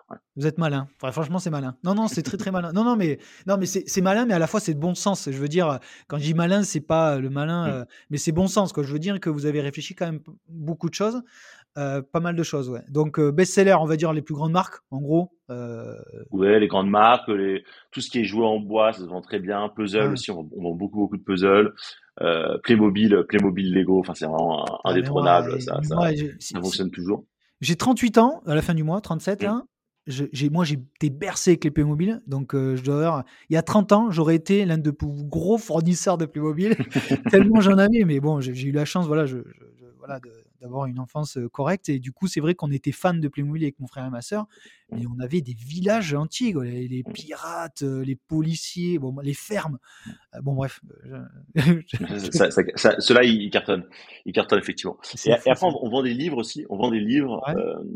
c'est une de nos catégories qui, qui marche, qui marche très bien aussi. Parce qu'en fait, pour le coup, le livre, le livre d'occasion, c'est quelque chose qui, enfin, il y a vraiment une habitude qui est déjà ah, ancrée. Là-dessus, il y a plein d'acteurs très généralistes. Nous, on fait que les livres euh, jeunesse, évidemment, euh, mais ouais, ça, ça, marche, ça marche très bien aussi. On fait les doudous également. Ah. et là, on pourrait, on pourrait dire qu'il y a beaucoup plus de freins sur les doudous et les peluches d'occasion. On a, on a une énorme collection de, de doudous et peluches. Euh, et en fait, bah, nous, justement, l'intérêt par rapport à les acheter auprès d'un particulier, euh, c'est que justement on a un process, euh, ils passent tous euh, en machine, on a un partenaire, enfin, tous les doudous ils sont nettoyés, ils sont vérifiés. Ah J'allais te dire. donc en fait, voilà. Un, bébé c'est l'odeur, c'est fou. Un bébé est capable de reconnaître son doudou. Tu lui en mmh. présentes trois, il va savoir le trois, il va savoir lequel c'est. Hein. Exactement. Écoute, qu'on pas d'enfant. Et puis, et, puis il veut le, il veut le, il veut le même. Donc, un, des intérêts aussi nous, c'est que ça permet de retrouver sur notre collection de, de peluches doudou, bah des, si t'as perdu le doudou de ton, ton, ton enfant, euh, potentiellement, tu peux retrouver, tu peux, tu peux retrouver le même modèle euh, sur, sur notre plateforme. Et donc, on en vend. On en vend aussi. Euh, c'est pas le best-seller, mais on en, vend quand même plutôt pas mal. Putain, c'est fou ça. D'accord. En fait, on se rend compte globalement qu'on arrive à vendre plein de catégories de jouets eh très différentes. Les jeux de société, je l'ai pas dit. Les jeux de société, ça cartonne aussi. Euh, les jeux de société, jeux éducatifs, on en, on en vend, on en vend énormément. Enfin, c'est-à-dire si on a tout ce qui est euh, Monopoly ou les jeux comme ça, les, les, les enfin les grands classiques, ah, bah euh, dès qu'ils rentrent, dès qu'ils rentrent, ils vont. Les Milborn, tout ça, non Aussi, Milborn, vous l'avez Ouais, Milborn, Milborn, Milborn, ça marche très très bien. Enfin, ça cartonne. C'est difficile, c'est difficile d'en garder en stock parce que voilà, dès, pour le coup, dès, qu'ils arrivent, on les met en ligne, ils sont vendus euh, parce qu'il y a une vraie demande là-dessus. Ouais. Parce que du coup, le temps de revente, là, tu me parlais d'un cas, d'un cas euh, précis de 50 minutes, mais c'est quoi un petit peu le temps moyen de, de, rotation de stock? C'est-à-dire, ça reste un jour, deux jours, dix jours? C'est quoi un peu là Non, c'est plutôt en, moyenne, ça va plutôt être autour, euh, autour de 10-15 euh, jours, je pense, en moyenne. D'accord. après, c'est c'est effectivement variable selon les selon les catégories tu vois enfin selon la catégorie best-seller ou pas ou pas best-seller selon les marques aussi il y a des marques qui se revendent plus facilement que d'autres Parce que selon les. Du coup, c'est c'est quand même beaucoup de cash. C'est-à-dire que vous avancez les sous pour les gens. C'est-à-dire, moi, je te vends un truc, tu me payes de suite ou tu attends qu'il soit vendu? Vous n'êtes pas un dépôt-vente, on est d'accord c'est non, aujourd'hui, on est sur l'achat-revente. Donc, on, ouais, on est sur l'achat-revente. Ce qui, est, ce qui est beaucoup mieux pour, pour, le, pour le client, pour le eh ben vendeur. oui, mais pas pour vous. Euh, a pas, pour nous, c'est moins bien en termes de, en termes de trésorerie. Eh Après, comme on a une bonne rotation des, comme on a une bonne rotation des stocks, aujourd'hui, c'est pas un problème. D'accord. Ok. Mais effectivement, on réfléchit, on étudie on étudie le possibilité, la possibilité d'avoir un modèle un peu mixte entre du dépôt-vente et de, et de l'achat-revente pour ces sujets de, de, trésorerie, et notamment si on, on fait des jouets un peu plus gros, euh, type, je sais pas, vélo, on en a fait un petit peu vélo, tricycle, etc., où là, c'est des montants plus importants, euh, et donc ça peut vite devenir plus problématique. Parce que là, j'ai vu euh, plusieurs articles tu vois, sur le monde du leasing. Tu vois, le monde du leasing, mmh. je prends des, téléphones, mmh. là, en ce moment, c'est un peu le marché là, qui est un, peu, à, un, peu à la mode. Et les mecs, en fait, au lieu de lever de l'equity, donc de, la, c'est-à-dire de se diluer leur capital, bah, ils mmh. lèvent de la dette, euh, on va dire, auprès de. Parce qu'il y a des fonds, il ne faut pas oublier qu'il n'y a pas que les banques qui font de la dette, il y a des fonds aussi qui font de, de la dette. Euh, et certains font de la banque, euh, du dette bancaire ou du dette de, fonds. Je sais pas comment ça s'appelle, mais en tout cas auprès de fonds. Et donc en fait, j'ai l'impression que votre business quand même est, peut euh, rentrer dans ce cadre-là pour financer justement ça. Si demain, ben, ça, la trésorerie, il y avait des frictions à ce niveau-là. Vous l'avez regardé un peu ça ou pas du tout, non pas, Ouais, on, regarde pas mal de, on regarde pas mal de solutions de financement eh différentes, dette, equity, subventions. Il y, a, il y, a, plein de choses. mon associé Théo, là, avant de avant de avant lancer Kibam, il, il, a bossé en, en banque d'affaires chez une banque d'affaires tech qui s'appelle Clipperton, donc il, est plutôt calé sur les sujets de financement. C'est plutôt lui, c'est plutôt lui qui gère euh, qui gère cette euh, ouais, bon, cette partie euh, espèce sonnante et, et, et, trébuchante. Mais effectivement, on, on, on regarde beaucoup de, de solutions différentes. Il y a ce sujet de la trésorerie qui, qui aujourd'hui est pas trop préoccupant. Euh, parce qu'on arrive à avoir une bonne rotation de stock. Ouais, il y a un modèle vertueux qui fait que effectivement, si tu as 15 jours de rotation, effectivement, je veux dire, c'est pas non plus le BFR et pas non plus euh, mis à mal euh, énorme quoi. Et là, tu me parlais tout à l'heure, là, je rebondissais, j'oublie les questions parce que j'en ai oublié là, mais il y en a une qui me revient. Les ados, comment vous les adressez? Parce que les ados, alors les adolescents, les pré-ados ou les ados, vous arrêtez à 13 ans, tu m'as dit, c'est ça, non? Alors non, on n'a pas de, de date, on n'a pas de, limite, tu vois. On a même des jeux, enfin en fait, on vend des Monopoly euh, ou des codenames euh, auxquels les adultes euh, jouent. donc il n'y a pas, il a pas de limite. on dit pas à partir de 13 ans, vous n'avez plus le droit de venir sur Kidibam. Hein, c'est plus inclusif que ça quand même. donc en, fait, c'est plutôt qu'aujourd'hui, c'est beaucoup de, on vend beaucoup, on collecte, on vend beaucoup de jouets qui vont de 0 à 8 ans. Tu vois, nos catégories, c'est 0 à 1 an, 1 3 ans, 4 7 ans et plus de 8 ans. Ça, ça, te dit un peu, tu vois, le, où, euh, où, est mis le, poids. Et en fait, la raison aussi pour laquelle, et tu, mentionnes les ados, c'est une bonne chose, la raison pour laquelle on est beaucoup sur les jouets, plus, un, plutôt pour les petits enfants et les enfants que euh, les pré-ados, les ados, etc., c'est que, un, il y a plus de rotation à, cette, euh, à bah cet âge-là. Et deux, deux, il y a, il y a il y a un phénomène ensuite qui est que euh, les ados peuvent aller acheter leurs jouets eux-mêmes. Ah euh, et donc c'est pas la même cible en fait. C'est plus notre cible tu vois de, de, de parents euh, engagés ou qui veulent faire des économies sur le pouvoir d'achat. Donc c'est pas la même cible. Et trois il y a aussi la le fait qu'à à partir d'un certain âge il y a beaucoup de licences. Et donc en fait tu vois ce qui cartonne c'est je sais pas la Reine des Neiges 7 je, sais pas du tout où on en est hein, la Reine des Neiges je, je pense qu'il y en a pas autant mais et, et, qui va être poussé par euh, beaucoup de budget, euh, beaucoup de budget pub, euh, tu vois, la sortie d'un film, etc. Et alors, par contre, dès que dès que la mode est passée, ça s'arrête complètement. c'est ça. Nous, on, va vouloir, on, va, vouloir nous les revendre, sauf que, sauf que déjà, euh, les vendeurs de neuf vont avoir du mal à écouler leur stock sur ces licences parce que la mode est passée. Alors imagine en plus en seconde main où tu arrives par définition plus tard, euh, ça, ça, peut être assez compliqué. Donc, les licences sont aussi un, un facteur un peu plus limitant euh, sur les jouets pour les pour les plus grands, même si il y a toute la partie jeux de société qui pour le coup euh, cartonne chez nous euh, et un peu plus intemporel et moins lié à des licences. Mais moi, ce que je trouve, c'est que le, le, le, les adolescents, je trouve que c'est une cible très difficile à atteindre, qui est très mouvante. Mm. Euh, comme tu dis, il y a les licences, mais il y a aussi le fait qu'il y a un effet de mode beaucoup plus marqué. Euh, là, les enfants, quand tu achètes un tricycle en bois, franchement, j'ai rien à faire qu'il soit de la marque Playmobil, Duplo ou fait par le. alors, bien, alors, et encore que je crois que je trouve que de, de 0 à 8 ans, alors après, peut-être que ça me parle plus ton côté engagé que, que, que, la moyenne, mais je vais peut-être plus regarder le mec de quartier qui a construit son tricycle. moi, dans mmh. mon village, il y a, une entreprise, là, oui, ils font des, des, petits jouets en bois, donc c'est lui que je vais regarder en premier. Si je trouve pas, effectivement, je vais regarder peut-être un peu plus de marque, mais je trouve que dans cette gamme d'âge, tu vas, vu que c'est toi qui achètes, tu vas être un peu plus sensible, alors que l'ado, comme mmh. tu dis, il achète tout seul, il n'a pas besoin de toi, quoi. Et puis il est mouvant. Je mmh. trouve que c'est une cible qui est vraiment difficile à travailler, quoi. Mmh. c'est pour ça que nous on se concentre plutôt sur cette cible de, de, euh, de, parents. Alors quand je dis parents, c'est on, ne vend pas que, enfin, nos acheteurs sont pas que des parents. Il y a, il y a c'est un peu limitant. Euh, il y a des grands parents. Ah oui, bien sûr, oui, oui. Il y a des parrains, marraines, bien sûr, des, des, des, amis. Enfin, on a, on, de plus en plus, nous aussi, on adresse le cadeau euh, ou la seconde main, ça peut être vu, c'est comme quelque chose, enfin, d'un peu négatif pour pour un cadeau parce que on sait pas d'où ça vient, euh, ça peut faire radin. Il y, a plein de préjugés autour du cadeau ah, de, de quoi, Avec votre communication, je, franchement, je vous le dis, je te, je te lis hein, d'un point de vue consommateur, mm. je, pense que vous, euh, pour moi, il y a un bris de glace là que vous avez fait. Euh, vous vous rendez la chose sexy. Et c'est pour ça que tout à l'heure, euh, bon, je t'ai un peu comparé à Vinted, euh, j'en suis désolé, mais c'est, je pense que c'est le, le, premier. Je pense je me remettrai, je me remettrai.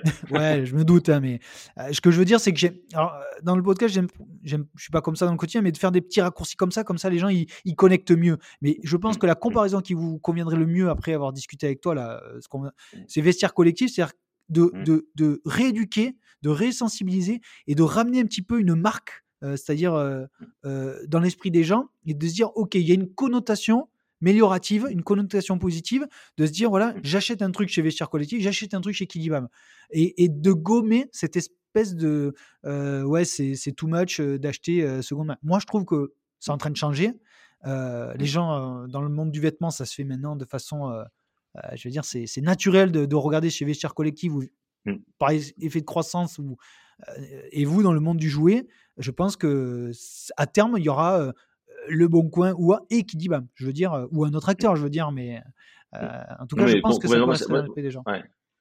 ça, me fait plaisir ce que tu dis parce que c'est effectivement nous ce qu'on cherche à faire, gommer cette, gommer cette, cet aspect, cet aspect un peu péjoratif par la communication, par la réassurance, beaucoup, tu vois, le fait que ben on est plein, on a des avis clients, tu as des bons avis clients, qu'on ait euh, toutes les garanties d'un site e-commerce classique, euh, qu'on essaie de prendre euh, le sujet, tu vois, au sérieux, mais aussi à la légère, tu vois, dans, la façon. J'invite les gens à aller voir la, communication, l'histoire là du du, du, du, du, du, papa qui arrive écolo avec ton associé Théo avec sa petite voiture jaune là, mais c'est quand j'ai regardé ça, ça me fait beaucoup rire. Et je trouve que le, côté autodérision et le côté euh, euh, d'amener un sujet euh, peut-être qui est pas trop sexy, le jouer de seconde main, bon, tu te dis, tu vois le truc un peu classique sur le bon coin, et de le rendre ben, sexy, d'évangéliser le truc. Je, par l'humour, en gros, hein, parce que j'ai l'impression que tous les deux, vous êtes un peu, un peu des fois, je pense que vous faites plaisir, quoi. je trouve que c'est la bonne manière d'amener ça. En tout cas, moi, ça me parle beaucoup, et je trouve que ça me, de, de, de, un peu pas dédramatiser, mais de, de, rendre la chose un peu plus accessible par l'humour. Euh, mmh. Je trouve que c'est une bonne manière d'évangéliser tout ça. Quoi. Franchement, euh, c'est pour moi en tout cas, ça me parle beaucoup. Euh... mais effectivement, on, ne voulait pas être, on voulait pas être culpabilisateur, par exemple. Ouais. On préfère, utiliser l'humour. Et, et c'est intéressant parce qu'on n'en a pas parlé, mais dans notre, dans notre mission, nous on considère qu'on a une mission qui est double, qui est un la mission ultra terre à terre, euh, qui est de redonner une, donner une seconde vie à un maximum de jouets. Euh, donc ça, c'est très concrètement ce qu'on fait.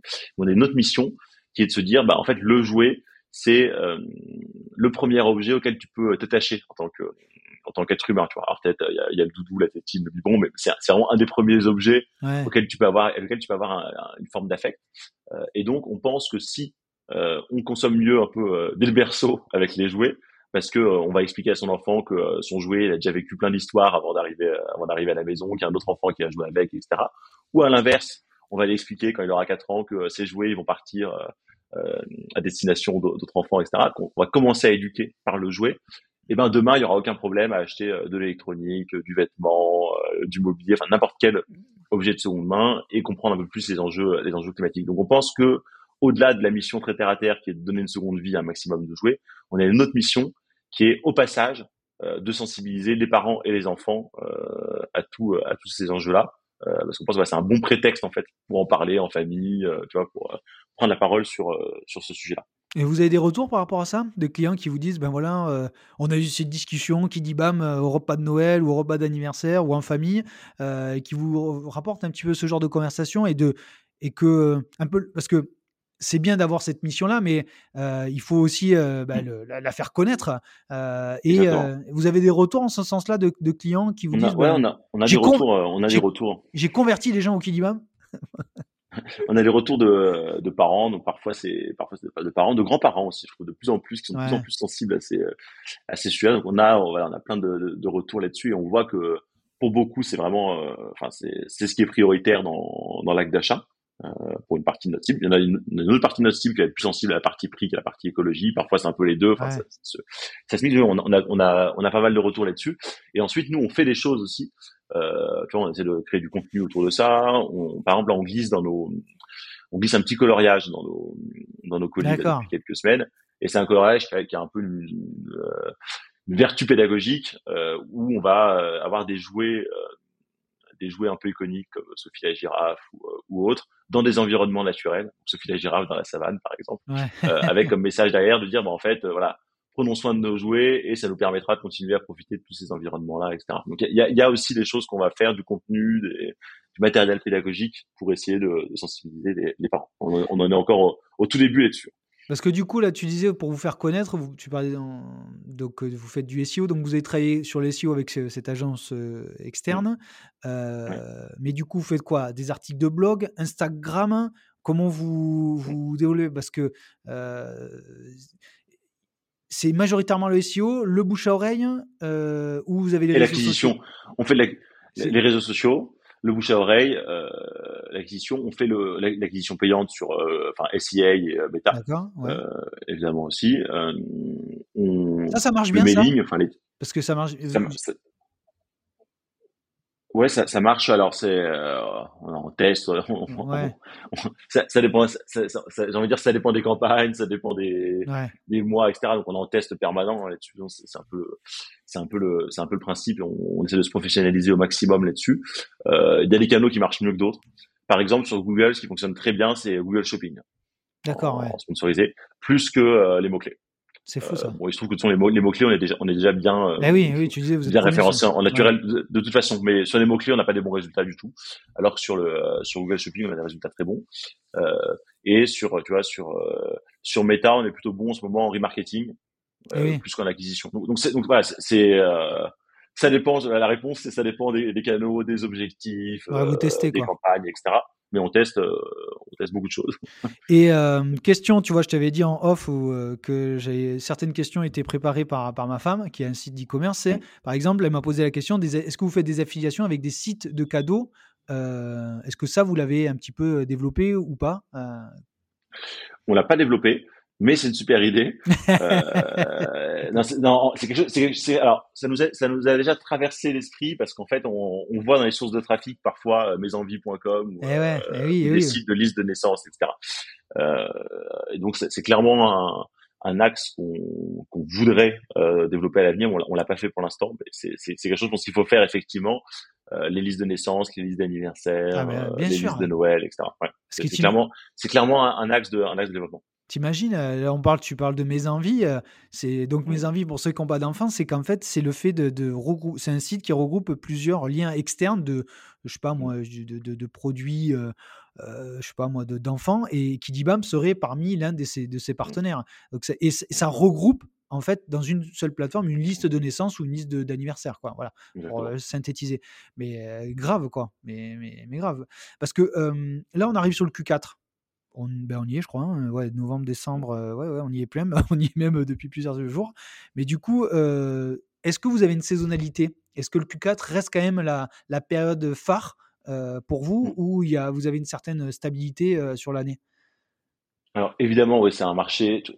En moyenne, le marché du jouet, on considère qu'il y a allez, 50% à la louche qui sont faits sur les trois derniers mois de l'année. Ah ouais, quand même. Euh, donc c'est énorme. Il y a une ah ouais. énorme saisonnalité. Après, il y a plusieurs choses. C'est que nous, comme on est euh, petit et en croissance, euh, finalement, la saisonnalité, là, elle s'intègre pas mal dans notre croissance. Là, on double. En gros, notre objectif, c'est tous les mois, c'est de doubler euh, ce qu'on a fait ah ouais. le mois, ce qu'on a fait le mois précédent.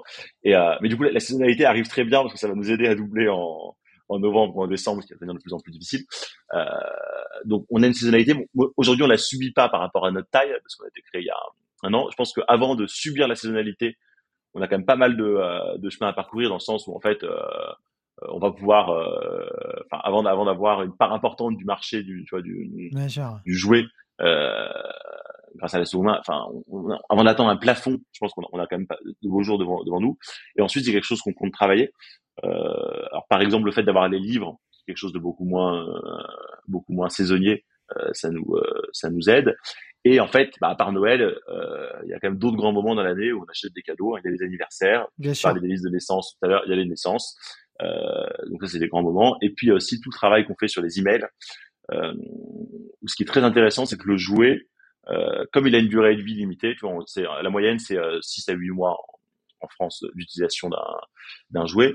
Et ben quand tu achètes un jouet chez nous, on peut t'envoyer un email six mois plus tard pour te dire alors on va prendre quelques nouvelles de ton jouet, est-ce que tu t'en sers encore Sinon tu peux nous le revendre ou alors voici une sélection de jouets adaptés à ton âge. Donc on travaille beaucoup toutes les séquences d'emails qui permettent en fait bah, de créer de la fidélité tout au long de l'année et pas être uniquement dépendant de euh, ce moment phare qui est, qui est, Noël. Et ouais, parce que c'est vrai ce que tu dis, il y a le second même, il y a le troisième main, quatrième main, cinquième main, si le jouet est mmh. correct, tu peux le, Effectivement, c'est infini. Un livre peut être infini, par exemple, tu vois, en termes de mmh. si la personne. Bon, pas mes filles, hein. D'ailleurs. Il risque, il, risque, il risque juste de, de, de, de changer d'état à chaque, euh, ah bah, chaque étape. mais Non, mais ce qui, est, ce qui est fou, hein, tu vois, en faisant cet épisode, ce qui est, je me rends compte qu'il y a plein de choses que je fais pas à la maison et qu'en fait j'ai envie de mettre en place en fait. C'est fou parce que je me dis, c'est effectivement c'est pas logique. Moi je, râle auprès de certains membres de ma famille en disant bah ouais non mais arrêtez de faire ci ça. Mais en fait même moi, alors voilà, je n'ai jamais dit que j'étais parfait, mais ce que je veux dire, c'est qu'il y a plein de choses auxquelles je pense en discutant avec toi. Je me dis putain c'est fou, il y a ça ça ça que Bon, euh, en gros, on va mettre des choses en place. ça, c'est sûr. non, ça, c'est sûr. Mais des choses bienveillantes, je veux dire, des choses de bon sens, mais qui, qui, effectivement, dans le quotidien, est difficile. Mais comme tu l'as dit, euh, et c'est un peu la timeline du podcast, et moi, je veux parler d'impact sans faire culpabiliser. Et bien évidemment, je suis pas en train de me culpabiliser, mais je me dis, OK, euh, le fait de d'échanger avec toi, et j'espère que voilà, les gens, quand ils vont écouter cet épisode, ils vont se dire, OK, bah, c'est possible de le faire. En plus, les jouets, ils les récupèrent avec un mondial relais. Je veux dire en termes de charge mentale, euh, tu mets tout dans un mmh. carton, euh, je schématise hein, bien évidemment, qui dit même s'occupe mmh. de tout. Quoi. Je veux dire, c'est, ça me paraît simple comme fonctionnement. Et après, mmh. c'est vous qui vous débrouillez pour faire toute la chaîne de valeur, la logistique. Donc, je trouve assez vertueux le, modèle. Et j'ai envie de. une question qui me vient naturellement est-ce que c'est un business scalable? Alors, oui, non. Est-ce que, parce que là, vous êtes en vélo cargo à Paris, mais est-ce que vous allez venir bah, du côté de chez nous à Montpellier, Nantes, Bordeaux, Lyon alors le vélo cargo, on va, le, vélo cargo, on va, va, pas faire un Paris-Montpellier en vélo cargo. non, mais de euh, s'implanter, d'avoir un atelier à. Non, mais bien sûr. Non, mais, mais euh, alors en fait, déjà aujourd'hui, quand même, la majorité hein, de nos collègues se font via Mondial Relais. Donc ça, ça marche partout en France. Ouais, d'accord. On, rachète partout, on rachète partout en France, donc c'est assez scalable. Là, la seule chose qui nous manque, c'est plus d'espace euh, et plus de personnes à l'atelier euh, pour traiter les jouets qui arrivent. Mais on, on, a énormément de demandes. On reçoit vraiment, on a des des notifications dès qu'il y a un carton qui, euh, qui part et, il y en a vraiment, il y en a beaucoup qui arrivent en, ce moment. Donc beaucoup. Je pense qu'il y a un gisement de jouets qui est énorme du côté bah des particuliers, sachant qu'il y a des, sachant qu'il y a des, on a aussi la partie B2B euh, avec les marques. Donc la, la, la partie collecte est scalable. Le plus difficile dans tout ça, et c'est d'où la partie tech, hein, c'est la partie euh, gestion des voilà, gestion des produits, mise en ligne, mise en ligne des produits, création des fiches produits. Donc c'est là vraiment où il y a la, partie tech la plus, euh, mais est-ce que la plus importante. C'est ça qui pourrait être le plus chronophage en fait. Est-ce parce que vous utilisez un peu ChatGPT, mais l'IA de façon générale, est-ce que parce que mmh. bon, l'IA c'est ChatGPT, mais est-ce qu'il y a une forme d'IA un peu plus aussi qui n'est pas aujourd'hui peut-être mis chez Kidima, mais qui dans le futur va, mmh. euh, qui n'existe pas, mais qui va faire aussi que vous allez améliorer l'expérience utilisateur? Est-ce que vous réfléchissez à ça? Alors, il y a, on utilise quand même déjà bah, la, la, la partie reconnaissance d'image, c'est de l'IA en fait. Hein. Ouais, ça, euh, ok. C'est l'IA de Google, hein, c'est pas c'est pas la nôtre évidemment. Ouais. Euh, donc ça c'est ça c'est une chose. Ensuite, oui, on peut utiliser euh, l'intelligence artificielle sur les recommandations de produits aussi qu'on pourrait faire euh, qu'on pourrait faire aux, utilisateurs. C'est quelque chose auquel on est en train de, de réfléchir en ce moment, des petits algorithmes de de, de recommandations. Euh, et puis plus globalement, sur la partie, quand même sur la partie opérationnelle et interne pour, pour nous qu'il y a les enjeux technologiques les, les plus forts. C'est là où c'est le plus compliqué et c'est là où euh, l'IA peut aussi avoir encore plus de encore plus d'importance. Euh, tu vois, je te disais aujourd'hui, on, on, on, fait de la recherche image qui, qui, est de la recherche image sur Internet. on compare, on compare avec notre stock actuel, mais plutôt à partir des codes barres ou des noms des jouets. Demain, on va aussi pouvoir faire de la recherche image sur notre propre stock, tu vois, en ayant notre propre notre propre modèle à nous. c'est sûr que l'intelligence artificielle a une place importante à l'avenir. Après, on voit qu'il y a des choses aussi très simples, très basiques, tu vois, qui fonctionnent. Je te parlais de règles automatisées, ou, de scan de code barre de connexion à des bases de données, etc. Euh, donc on y va, on y va étape par étape. D'accord. Vous avez des concurrents indirects ou directs hein? Alors c'est pas l'objectif de les nommer, mais euh, juste pour voir un petit peu l'étendue du, marché, euh, parce que j'ai l'impression qu'en t'écoutant il y, a un boulevard. Non, non, non, il y, a, un boulevard. Alors, je pense qu'il y a un marché important. il y a beaucoup d'acteurs quand même qui existent. Il y, a, beaucoup de petits acteurs aujourd'hui qui existent sur sur ce sur ce marché de l'achat-revente. Tu as beaucoup de, de, boutiques aussi qui peuvent le faire tu vois, de façon eh oui, physique. Hein, tu vas avoir les brocantes, les vides-greniers. Euh, tu vas et puis le, le, pour nous le plus gros concurrent finalement c'est quand même euh, finalement les, les, plateformes C2C donc euh, consommateur à consommateur donc les plateformes de petites annonces type euh, type Vinted type Vinted ou, ou le Bon Coin qui attirent aujourd'hui énormément de trafic et et de volume. Je pense que c'est les seuls aujourd'hui qui ont euh, autant de jouets que nous en catalogue, enfin ou même plus de jouets d'ailleurs que nous en, catalogue. Il y a personne d'autre n'a au même endroit dans un par exemple personne n'a dans un entrepôt autant de jouets que ce qu'on peut avoir en, en, permanence. Ça, je pense que personne. Euh, mais sur un modèle qu'ils annoncent, là, effectivement, ça permet d'avoir plus de stock, etc. C'est pas, la, pas la même expérience. C'est-à-dire que Vinted ou Le Bon Coin, c'est une plateforme mm. intermédiaire. Vous, vous n'êtes pas une plateforme intermédiaire. Mm. Vous êtes un vrai e-shop avec une vraie expérience. C'est-à-dire que euh, demain, est-ce que vous avez genre, on vous appelle demain pour avoir un conseil ou quoi? Vous répondez, je sais pas, une plateforme. Euh, mm. On, nous pose, ouais, on nous pose. Alors, euh, souvent, c'est plutôt sur le chat. Oui, voilà. même si ça arrive d'avoir des appels, mais on répond, on répond. Un service client. On nous pose des questions. Ouais, alors, il y a en amont euh, des personnes qui veulent des renseignements sur euh, sur un jouet. Euh, est-ce que vous pouvez me donner la taille de tel de tel jouet? Je, je visualise pas bien sur la photo. Bah, on mesure, on lui renvoie la taille. Et souvent, ça, ça, ça va déclencher une vente. donc on, a, on, peut, on demander des conseils aussi entre deux. J'hésite entre deux jouets. Qu'est-ce que vous me conseillez? Donc on a des on a des demandes en, en amont de l'achat. Et puis en aval, évidemment, on a un service client. Le retour est possible, hein, comme sur un, un site neuf. Euh, on peut renvoyer les jouets si, euh, si on n'en est pas satisfait. On a évidemment un service client s'il y a un problème, euh, je sais pas, lors de la livraison, quelque chose qui s'est abîmé, ça peut arriver. Hein, bah, on, a un service client, on va rembourser, etc. Donc, euh, c'est quelque chose qu'on travaille beaucoup, le service client. Pas, pas des boutiques à l'avenir, non? C'est pas dans le modèle genre. On, y réfléchit, on y réfléchit, que ce soit de façon événementielle ou pérenne. On réfléchit à ce modèle-là. On l'a un peu testé l'année dernière.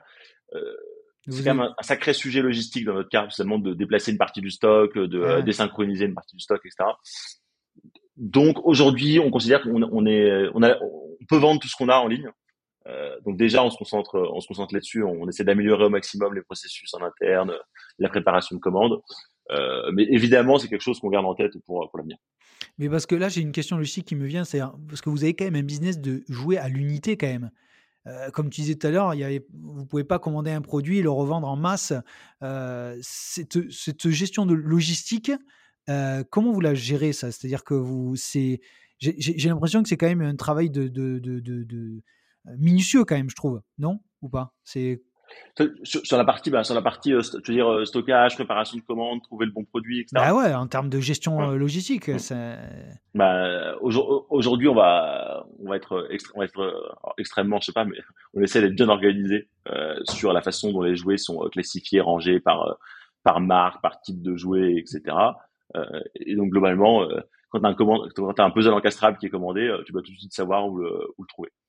Ça c'est la théorie. Après, évidemment, dans la pratique, Parfois, il arrive qu'on trouve pas un article euh, parce qu'on n'a pas encore un système. Euh, on n'a pas un entrepôt de 10 000 mètres carrés avec 100% euh, automatisé, avec un système d'adressage ultra ultra sophistiqué. Donc ça reste un peu artisanal aujourd'hui. Donc évidemment, parfois on se met à trois pour chercher un jouet et et, et c'est pas très c'est pas très viable quand, quand, on se met à faire ça.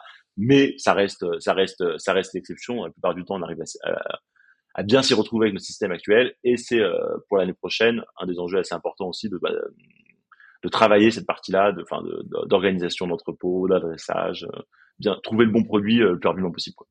Ok. Et sur la partie impact, hein, euh, bon, on a un peu parlé au fil de, mmh. de, l'épisode, mais d'un peu plus, plus, prononcé. Vous, j'ai l'impression que vous avez quand même un fort impact environnemental, c'est-à-dire sur cette mmh. tonne de jouets bah, éviter. Mais il y a aussi un côté impact sociétal ou social, je ne sais pas comment on peut le dire.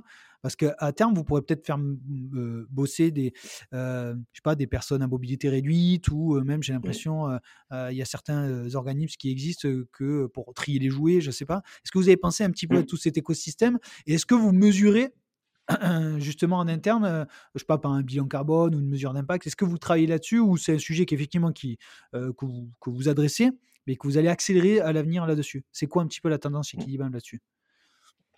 Alors, son impact environnemental, il est, il est assez évident. Euh, effectivement, aujourd'hui, on le mesure pas pour une raison très simple, c'est que la mesure qu'on pourrait faire là aujourd'hui, elle serait trop approximative.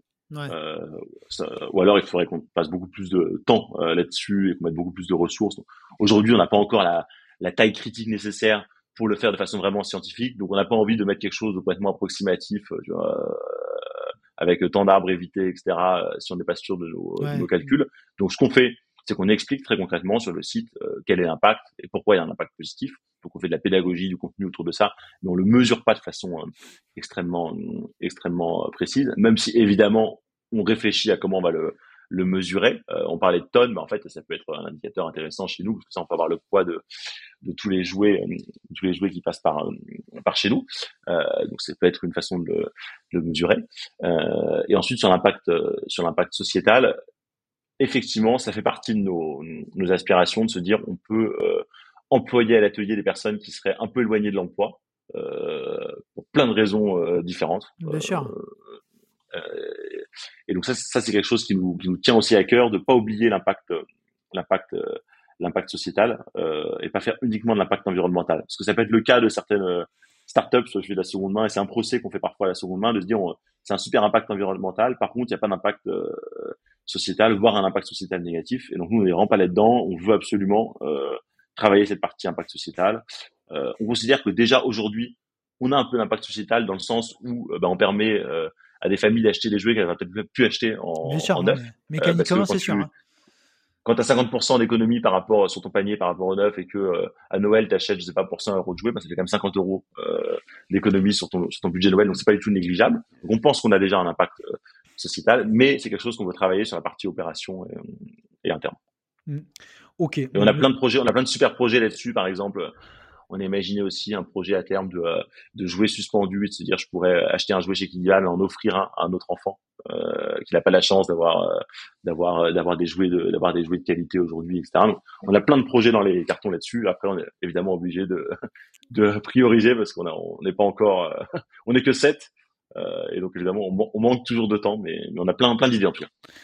Bon, de toute façon, François, euh, je vois que ça fait quand même pas mal de temps qu'on discute. J'ai des questions là, j'étais en train de, regarder. Euh, je, crois que si je commence à en poser, on va durer des heures. Euh, donc, il faut être synthétique. du coup, je vais conclure ce podcast, mais je pense qu'on fera une histoire, comme dirait notre ami Laurent Kretz, un catch-up dans quelques mois pour voir l'évolution de Kidman, parce que déjà, personnellement, moi, ça m'intéresse beaucoup. Et puis, j'ai des questions que je t'ai pas posées, que j'ai envie de te poser. Peut-être qu'on fera un, un 3 avec Théo et toi. Euh, j'ai l'impression mmh. qu'il y a une certaine complémentarité dans, ce que vous faites. Euh, mmh. Recevoir à Montpellier ou quand on est sur Paris, venir vous voir. Bon, bref, il y a pas mal de choses auxquelles euh, on pourra faire d'un point de vue pro-perso. Du coup, avec plaisir. C'est quoi la plus grosse galère que vous ayez connue avec Théo d'un point de vue professionnel? D'un point de vue professionnel chez, chez Kidibam, la plus grosse, la plus grosse galère, je pense que c'est c'est une galère, mais à la fois ça, reste des bons souvenirs. C'est notre première notre premier atelier. Euh, donc avant d'emménager dans l'atelier qu'on a avec l'équipe, etc., euh, on avait trouvé un, sous-sol, donc deuxième sous-sol euh, d'un espace de coworking à Paris. On n'avait même pas les bureaux. On n'avait pas réussi à avoir les bureaux. On avait juste le sous-sol qu'on sous-louait, euh, qu'on sous-louait à une autre boîte. Donc merci, à, merci à elle d'ailleurs. Euh, donc pour un tarif intéressant, etc. On n'avait pas, on n'avait pas de fonds, on n'avait rien. Donc on était, on, préparait nos commandes euh, dans un dans un espace, donc un deuxième sous-sol de parking, faut imaginer euh, avec une lumière, mais c'est un peu grésillante, avec des néons de, des néons de parking. Pas de, pas de fenêtre euh, et un froid. Euh, on, s'est lancé en octobre, au mois de décembre, on était là en doudoune, doudoune, euh, écharpe, bonnet, euh, à préparer les commandes, enfin sans, sans internet, il fallait remonter oh à la surface pour avoir de la 4G et, compléter les fiches produits. C'était assez, euh, c'était assez épique, mais ça reste aussi, des, tu vois, ça reste finalement quand même des, bons souvenirs et on est assez content d'être remonté à la surface, on va dire. ok. Et du coup, l'autre question qui est vraiment l'antipode, c'est quelle est votre plus grosse réussite à aujourd'hui? Alors, même si c'est pas une fin en soi, mais de quoi vous êtes une étape pour laquelle vous êtes content que vous avez franchi et qui, qui, montre que Kidibam ben voilà, existe et que ben vous êtes plutôt satisfait aujourd'hui? Ouais, bah, je pense que là, le, la plus grosse fierté, je dirais que c'est les, c'est un peu le, le, passage à l'échelle qu'on arrive à faire depuis quelques depuis quelques mois où là depuis le mois de juin on arrive à doubler chaque mois le nombre de jouets qu'on collecte le nombre de jouets qu'on qu'on revend. Ça c'est grâce à l'équipe qu'on a recruté. On est, on est super content de l'équipe qu'on a réussi à, qu'on a réussi à recruter. On a une bonne, on a une bonne cohésion. Tu vois, on, on, s'amuse aussi. Euh, ouais. Et heureusement, tu vois, on est sur, ah on est sur le secteur du jouet. Si, si on, si on s'amusait pas, ça serait, tu vois. Euh, Mais ça se sent euh, dans la communication. ça, ça, se sent, ça se sent, en tout cas. Donc là, on arrive, voilà, on passe des, on passe des, des, chaque chaque semaine, on va dire, on passe des petits paliers symboliques. La journée avec le plus de commandes, le mois, on a connecté le plus de jouets le plus de jouets rentrés en une journée. Je disais tout à l'heure, le, jouet le vendu, le, le jouet qui a été vendu le plus rapidement après sa mise en ligne, le fourgon Playmobil en 50 minutes. Il y a plein de, en fait, on arrive à, c'est des mini, c'est des mini records qui voudraient pas dire grand chose pour, euh, pour beaucoup, mais qui nous, voilà, ont, une petite, euh, ont quand même une, belle saveur. Parce que les gens peuvent mettre des requêtes, genre euh, des alertes de recherche? Genre, moi, je recherche mon fourgon. Mon fourgon. C'est dans, dans, les tuyaux. Ah, tu es d'accord. C'est dans les tuyaux. du coup, est-ce que tu as des choses qu'on a oublié d'évoquer que tu voulais dire, une actualité de, de Kidibam euh, que, que je n'ai pas pensé, que tu aimerais euh, expliquer hein, sur les prochains mois, euh, une annonce ou, des embauches à faire, je ne sais pas, ce que tu veux. Bah on, vient, on vient de lancer cette semaine une carte cadeau qui a une forme assez originale, puisque la carte cadeau, c'est souvent quelque chose qui est vu comme un peu ennuyeux, plat. Euh, par définition, euh, un peu impersonnel, etc. Et donc là, notre carte cadeau, euh, elle prend la forme d'un dé à monter soi-même.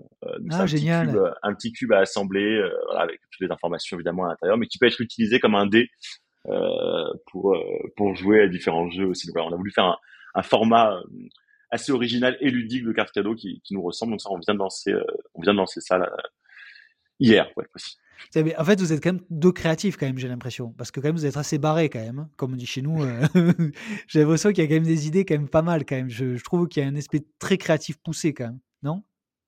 Bah je, si, tu le dis. non mais effectivement, on, on, aime bien, on aime bien, on aime bien, euh, on aime bien réfléchir à voilà plein de à plein d'idées euh, dans l'équipe aussi. C'est c'est un peu tout ça, un peu tout le monde. Donc effectivement là, on a, tu vois, on a des on a des projets de dans, dans, dans, de communication dans les cartons. Enfin là, on, on va se déguiser en Playmobil la semaine prochaine. on, a, on, a, des trucs dans les cartons. Tu, tu pourras suivre ça sur, sur, euh, sur Instagram. on aime bien s'amuser. Ben écoute, avec grand plaisir. Je pense que c'est essentiel. et du coup, dernière question, est-ce que tu euh, aimerais euh, ben, voir une entreprise à impact sur le podcast auquel tu penses, une connaissance, un ami ou une boîte que tu aimerais découvrir, pour lesquelles on aimerait que tu aimerais qu'ils passent sur le podcast Les Impactants?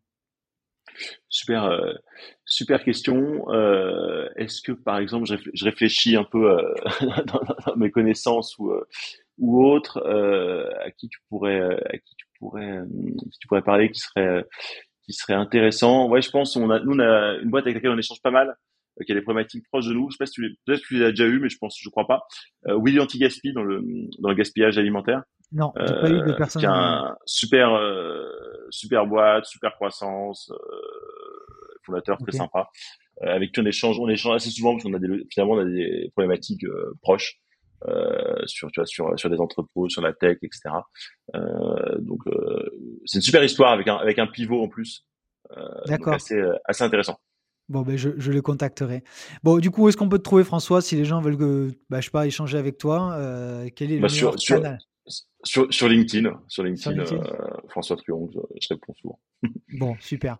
Bon, ben merci à toi François. Euh, reste connecté quelques secondes pour que ça enregistre, mais en tout cas, merci beaucoup. J'ai énormément apprécié. Et comme j'ai dit tout à l'heure, j'ai plein de questions. Je pense que je vais me faire, euh, je vais me faire gronder, engueuler par ma femme parce qu'il y a plein de questions que j'ai pas pu poser. mais c'est pas très grave. L'essentiel, c'est que les gens aient pu découvrir Kidibam, l'intérêt, le côté, on va dire, jouer de seconde main, euh, surtout qu'on arrive ben, là au Q4, les périodes de Noël, donc les gens, euh, il faut qu'ils découvrent, euh, clairement. Mmh. je pense que ça doit devenir le réflexe achat pour les jouets d'enfants, des Mmh. boîtes des tiens. En tout cas, c'est comme ça que moi que ça m'a ça m'a marqué en fait l'épisode qu'on est en train de faire, c'est qu'en fait, il faut que ça devienne un réflexe, sans faire culpabiliser bien évidemment, parce qu'il y a aussi le côté neuf que les, Mmh. les enfants aiment, mais il faut réussir à éduquer, de trouver un certain compromis entre neuf et, et seconde main. Je pense équilibre à trouver. Euh, et justement, ce genre d'épisode permet de faire découvrir des marques comme les tiennes. Et j'en suis très ravi. Et euh, je serai très euh, content de vous voir en vrai avec Théo par la suite dans les prochains mois, si sur un catch-up ou si vous descendez à Montpellier ou qu'on vient à Paris. En tout cas, merci à Bah, toi. ouais. Avec grand plaisir. Merci pour ce, merci pour cet échange. À très vite. Ciao, ciao tout le monde. À bientôt. Merci. Les impactants, c'est terminé pour aujourd'hui. Merci d'avoir écouté cet épisode jusqu'à la fin. J'espère que ça vous a plu. Parler d'impact au sens large, sans faire culpabiliser, touche tout le monde. Alors abonnez-vous pour ne rien rater et surtout, laissez un commentaire 5 étoiles, c'est comme ça que l'on pourra se faire connaître par un maximum de personnes. Merci et à très vite.